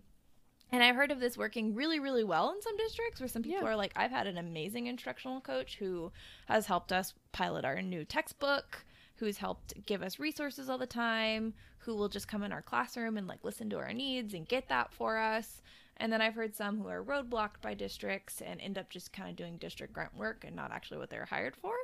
So always look out for kind of within the bounds of working as a teacher, like check with your district and check with people who have worked in it whether they're actually doing what's detailed in their job. Yeah. But I think the idea of it is great, and that could fill a lot of the needs of having outside resources, of having just some teachers who have been hired, even like rotating, because I feel like sometimes we all just need a year off of giving someone that almost like sabbatical position Yeah. of just researching and helping and being an advocate for the teaching staff, because having that in between teachers and admin can be r- a really important voice to have Yeah. Is a, a great role that that should be looked into but you know a lot of times people don't use it properly or don't quite know what to do with it or are so busy that they just put other job responsibilities on that job Yeah. but i think it, i think it's a, a good start like it's a good position to mold and try to figure out within education Yeah. as looking at that support for teachers in particular Yeah. And I think it's good that you know I found all this these recommendations, but then you know like you're pointing out there are already things that are kind of in place mm-hmm. that could get us to a place where teachers are incentivized and Yeah. taken care of and well resourced. And so these are big more like policy or structural changes, but the framework is there, right? Mm-hmm. It's like I don't think the education system needs to be like abolished and restarted. I think there are like places for it to improve. Yeah, I think there's like a lot of people have the good research out there and the good um, ideas. It's having the time and having the funds and resources to actually be able to follow through and be consistent, which is the biggest thing we learn as teachers is like literally consistency is key in everything that we do to make something work. Uh-huh. And we're told that and we have 3 hour long PDs on it and then it's not done in our own district. So Yeah. and I mean, it comes with the turnover as well. It's not just teachers who are leaving. There's a huge exodus of classified staff, of people in the district office, and people who are um, just working for schools that are leaving. And so the ins and outs of these people who are supposed to be in charge, people can't follow through with policies or don't know Mm-hmm. like what's supposed to happen anymore. Yeah, you're not you you need consistency all up and down Mm-hmm. the chain. So those are those were like the bigger like I think long term strategies to think about that obviously like you and me are not going to change today. Um, but are things that I think for people to think about. But some short term strategies for reducing burnout, and this is this can be helpful for whatever like profession you're in, particularly if you are in a like helping profession. Um, but for teachers, one thing that can really prevent bra- burnout is strong interpersonal relationships between teachers and supervisors. Um, this I think is difficult in the situation you've described, where like there's no principals or vice principals. Yeah, we with with a lot of turnover. Like last year, we started our school year with no principal. Um, because ours had moved up to the district office, which is another thing that needs to be incentivized. Is there's so many stepping stones for going up in education Yeah. that nobody stays as an administrator in the schools. Like principal turnover is so big and vice principal turnover because all they're trying to do is stepping stone from teacher to maybe TOSA to vice principal to principal to the district office. And so they're always leaving behind open principal positions. Gotcha. And there's that lack of consistency and that lack of relationship. Yeah. Like they don't have an attachment to the school or to the teachers because they're only going to be there for three years until they try to move on up. Yeah. But And- while they're there, they can focus on Yeah.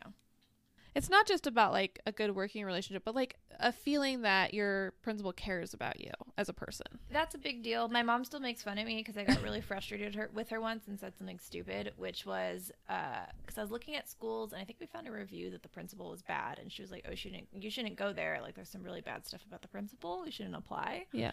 And I was like, "The principal doesn't matter, mom." Like, I was just tired of having that conversation, and I had the worst principals ever my first year of teaching that made my life miserable and she loves bringing it up of being like remember that time when you said the principal doesn't matter and then you had those experiences like, thanks mom And you're like, now I know the principal makes now i know school." now i understand and just a principal having your back when a parent comes after you or like Mm-hmm. when you say like a student is exhibiting this behavior and getting the resources or getting the consequences will make your job a thousand times easier.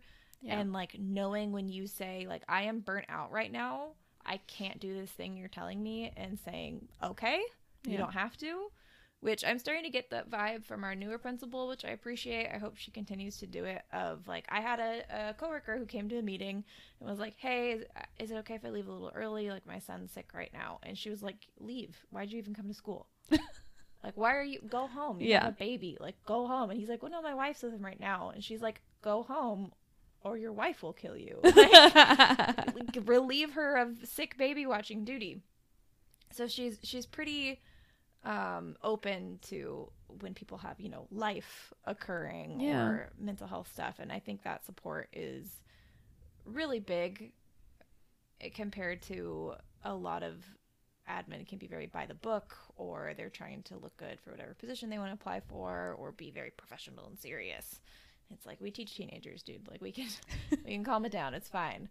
Um that that that relationship and having our back and knowing what we go through is really really important. Yeah. Yeah. And it's like it's in the research, but it's also in your lived experience of like knowing Yeah. how that relationship can really change the experience you have in the school year. absolutely The second thing that's recommended for reducing burnout is to reduce your avoidance of either con- conflict or reduce your avoidance of taking action, as avoidance is strongly related to increased burnout. Now, I'm going to go ahead and say right now that I'm very guilty of doing this, even though I'm not an educator. yes I love nothing more than coming home, seeing my inbox full of emails, and going, not today no no not not today. But what happens is like you do that enough times, your work piles up and now you're you're like really stewing in it. And it's the same for conflict, right? Like if something is going on with at work with like maybe a coworker or even like with a principal or a student of like the more you avoid the conflict, the worse it's going to get. And those three areas of burnout we talked about are going to be influenced by that like avoidance. So, although it may feel counterintuitive to ask a teacher to do more, the avoidance of either dealing with something or setting a boundary, like avoiding setting that boundary of I'm not going to check my email after a certain time, can can contribute to to burnout. So, kind of taking some steps to confront some of that stuff can be a good way to mitigate that. Yeah, and I think it's important. A lot of teachers I know either have anxiety or are realizing that they have anxiety. Mm-hmm. And like my first year, I was diagnosed with generalized anxiety disorder, depression, and a sleep disorder that I just found out was in my report and nobody told me about. So that was exciting. Oh, that's so annoying. Love that. And with with like my anxiety, I realized it came about through a lot of avoidance. Like I would have situations I'd have to handle with students, and I'd know I needed to confront it early on and be consistent with stuff I needed to do. And usually the problem was I had so much stuff in my head. It, it wasn't always avoidance. Sometimes it was just legitimately forgetting because I had so much else on my plate. Yeah. and now and then I created like a post-it system and a phone system and like I've had different ways that I'm writing down what I need to do and Yeah. want to accomplish at home and at school and I'm prioritizing like here's the things that need to be done ASAP, here's the daily tasks, here's things that can wait a little bit. And so it's it's definitely helped to making sure I'm tackling the stuff I need to when it comes up. And a big thing with it too is finding a way to have that work life balance as a teacher can be really difficult. And I always tell my new teachers and my new staff to work as little outside contract hours as possible. Okay. Yeah. Uh, which can be hard because you know you have all this work piling up and you only have 50 minutes a day. And I tell them, like, stay at work or come early for, I would say, no more than maybe an hour. If you're a newer teacher, it's probably going to be a bit longer because you have to make all of your curriculum yourself from scratch the first couple of years. If yeah. usually you're not really given stuff. Um, which can be fun for people. I love making curriculum, not that much at once, but like in general, Yeah. I, I enjoy making curriculum because I love my content area. But finding that that really good balance of like, okay, I'm coming in at eight. We start at eight thirty. I'll prep what I need to beforehand. I get out at three thirty, but I'm gonna stay until four thirty, and that's it. And then I go home. I will bring nothing home, and Okay. that I, I don't anymore. Like I do not bring grading home. I don't bring slides home. I leave my computer on my desk. Like I don't even bring my computer home. All right. Um, the hardest thing, and this is the next step I want to do, is taking my work email off my phone. Mm. That's where I have the the problem. But I, I I'll see the email, and I've done better now. At, least I don't respond. I'll add it to my to do list of respond tomorrow. That's a great Um, system. so it's better. It's it's a little bit better. Like I had a student the other day who emailed me about something, and it was like eight o'clock at night, and I started responding, and then I went, "No, it is my off hours," and I added it to my list. Email her back tomorrow, and I came in, and she was at school, so I just talked to her and didn't even like the email wouldn't have even made a difference because I just saw her, Yeah. and she was gonna be out, and then wasn't. So I was like, I saved myself time. yeah. And it helps a lot because it takes me so long to decompress from being in school mode mm-hmm. that if I'm working until like seven, like I used to, I would work from like seven to seven every day of just Ugh. teacher content stuff. Um, it would I wouldn't decompress Yeah. by was by the time I needed to go to bed, and I would have nightmares and I would stay up all night and I was sleeping terribly. So I have found a pretty big balance, and I found there's a lot of stuff I'm just never gonna grade, and the kids don't care, and I don't care. like, just cut down on what you need to grade, folks, because like just focus on the important stuff and some participation things, because your mental health and having that work life balance is way more important, and you're gonna be a happier teacher for it, and your students are gonna notice that and probably get a better teaching experience. That's great. And those are really great examples of dealing with avoidance. And avoidance is, for my anxious girlies, avoidance is our favorite coping skill. Um, and just for, you know, just to keep tying it back into psychology, um, if anyone's ever heard of ACT, which is acceptance and commitment therapy, um, they have this concept in ACT that's called experiential avoidance. And essentially, this is like, anytime we have a feeling or a thought that could be unpleasant, we do something to avoid it. This can be as extreme as self harm, it can be things like substance use, it can even be like if you're every time you like start to feel a little bit anxious, you like know to put on the office because the office will soothe you, right? Like experiential avoidance is is about doing something to avoid the experience of anxiety or the experience of depression.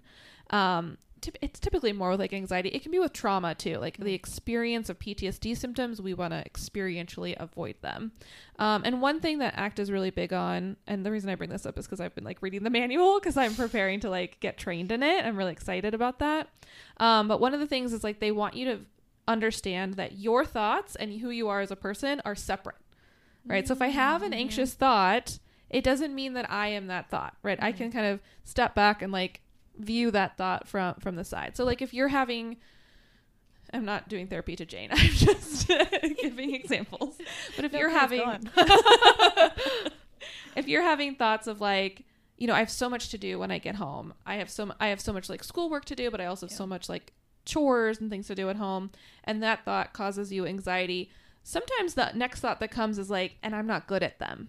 Right? I'm a failure because I didn't finish all these things, or maybe I'm not a good wife or a good partner or um, even a good teacher, right? These things can kind of come with the anxiety, and that's what we're avoiding. We're avoiding that experience of like, I'm, I have a bad thought about myself, and so one thing that you can do is really like take a mindful moment and just be like, I'm having that thought, and it's a thought, it's not a fact, right? That's a thought that's like coming to my brain, and it doesn't mean that it's like in the dictionary and it's written down in real. Yeah, I think because I had to go to group therapy for a while. I had this great therapist that I was in a really, really, really bad teaching experience. Yes, you if were. you are, just get out. Like, it doesn't mean teaching's not for you. It just means that that school sucks, um, or admin or whatever.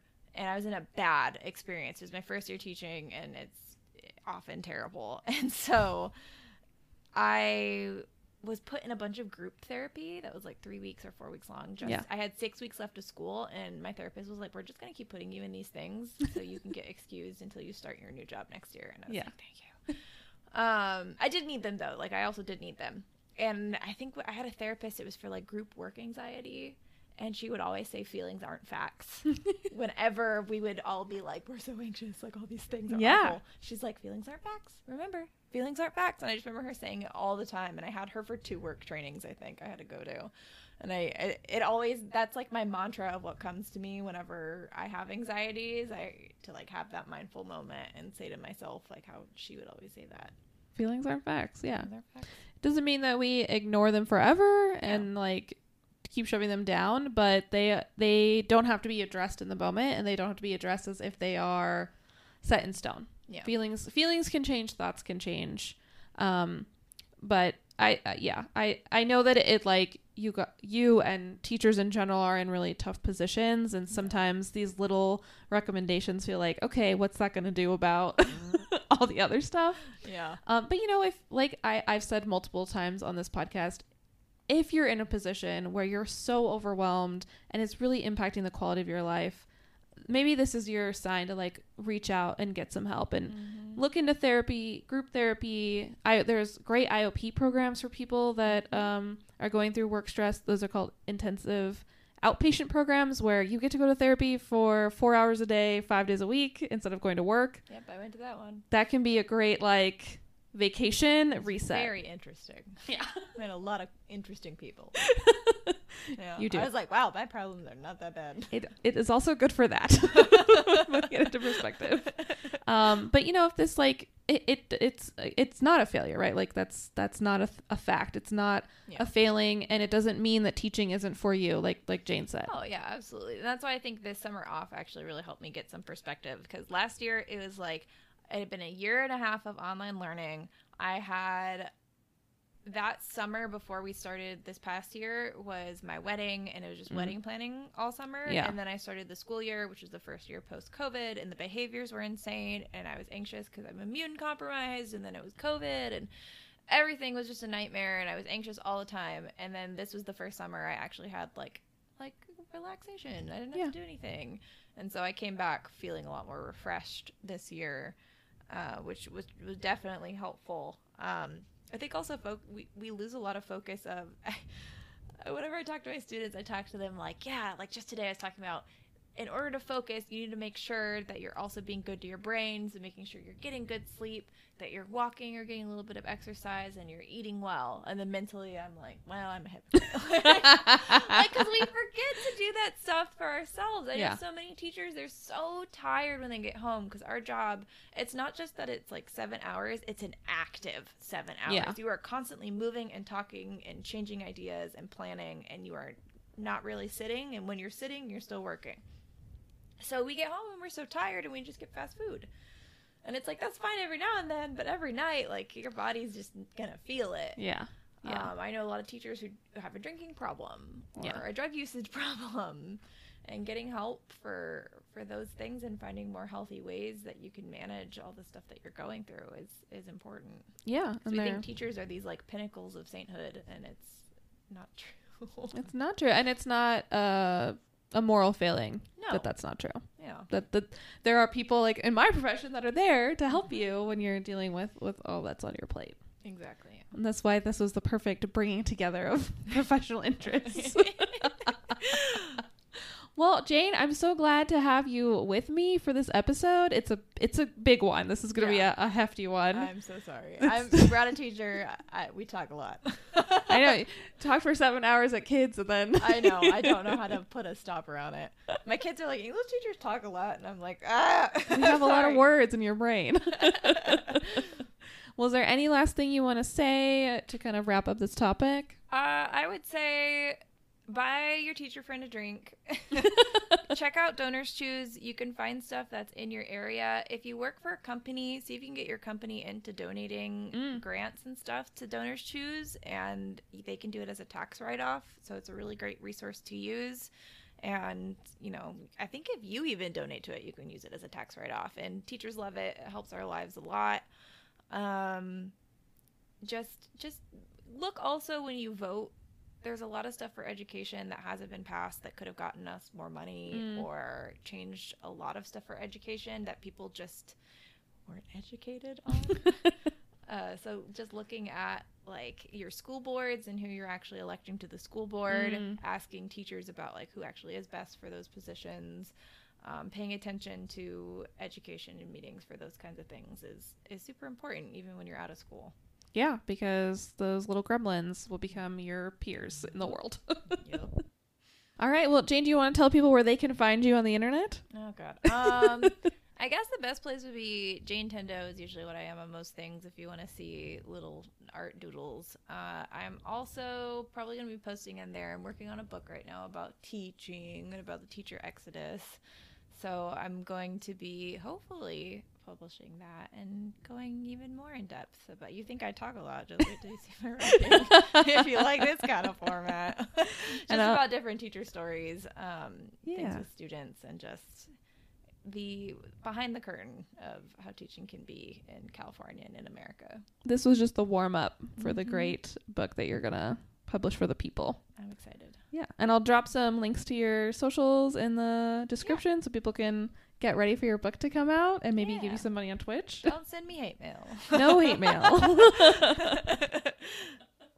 All right. Well, thank you so much for coming on. It Thank was a pleasure. Yeah. And to everyone else, thank you for listening through to the end of the episode. I'll see you in the next one. Bye bye. To see the sources and resources mentioned in the episode, visit psychologicallymindedpod.com or click the link in the show notes to contact me with any questions or comments about this topic or upcoming episodes, email me at psychmindedpod at gmail.com. Please rate and review on Apple Podcasts and subscribe wherever you listen to podcasts. Thank you and see you in the next episode.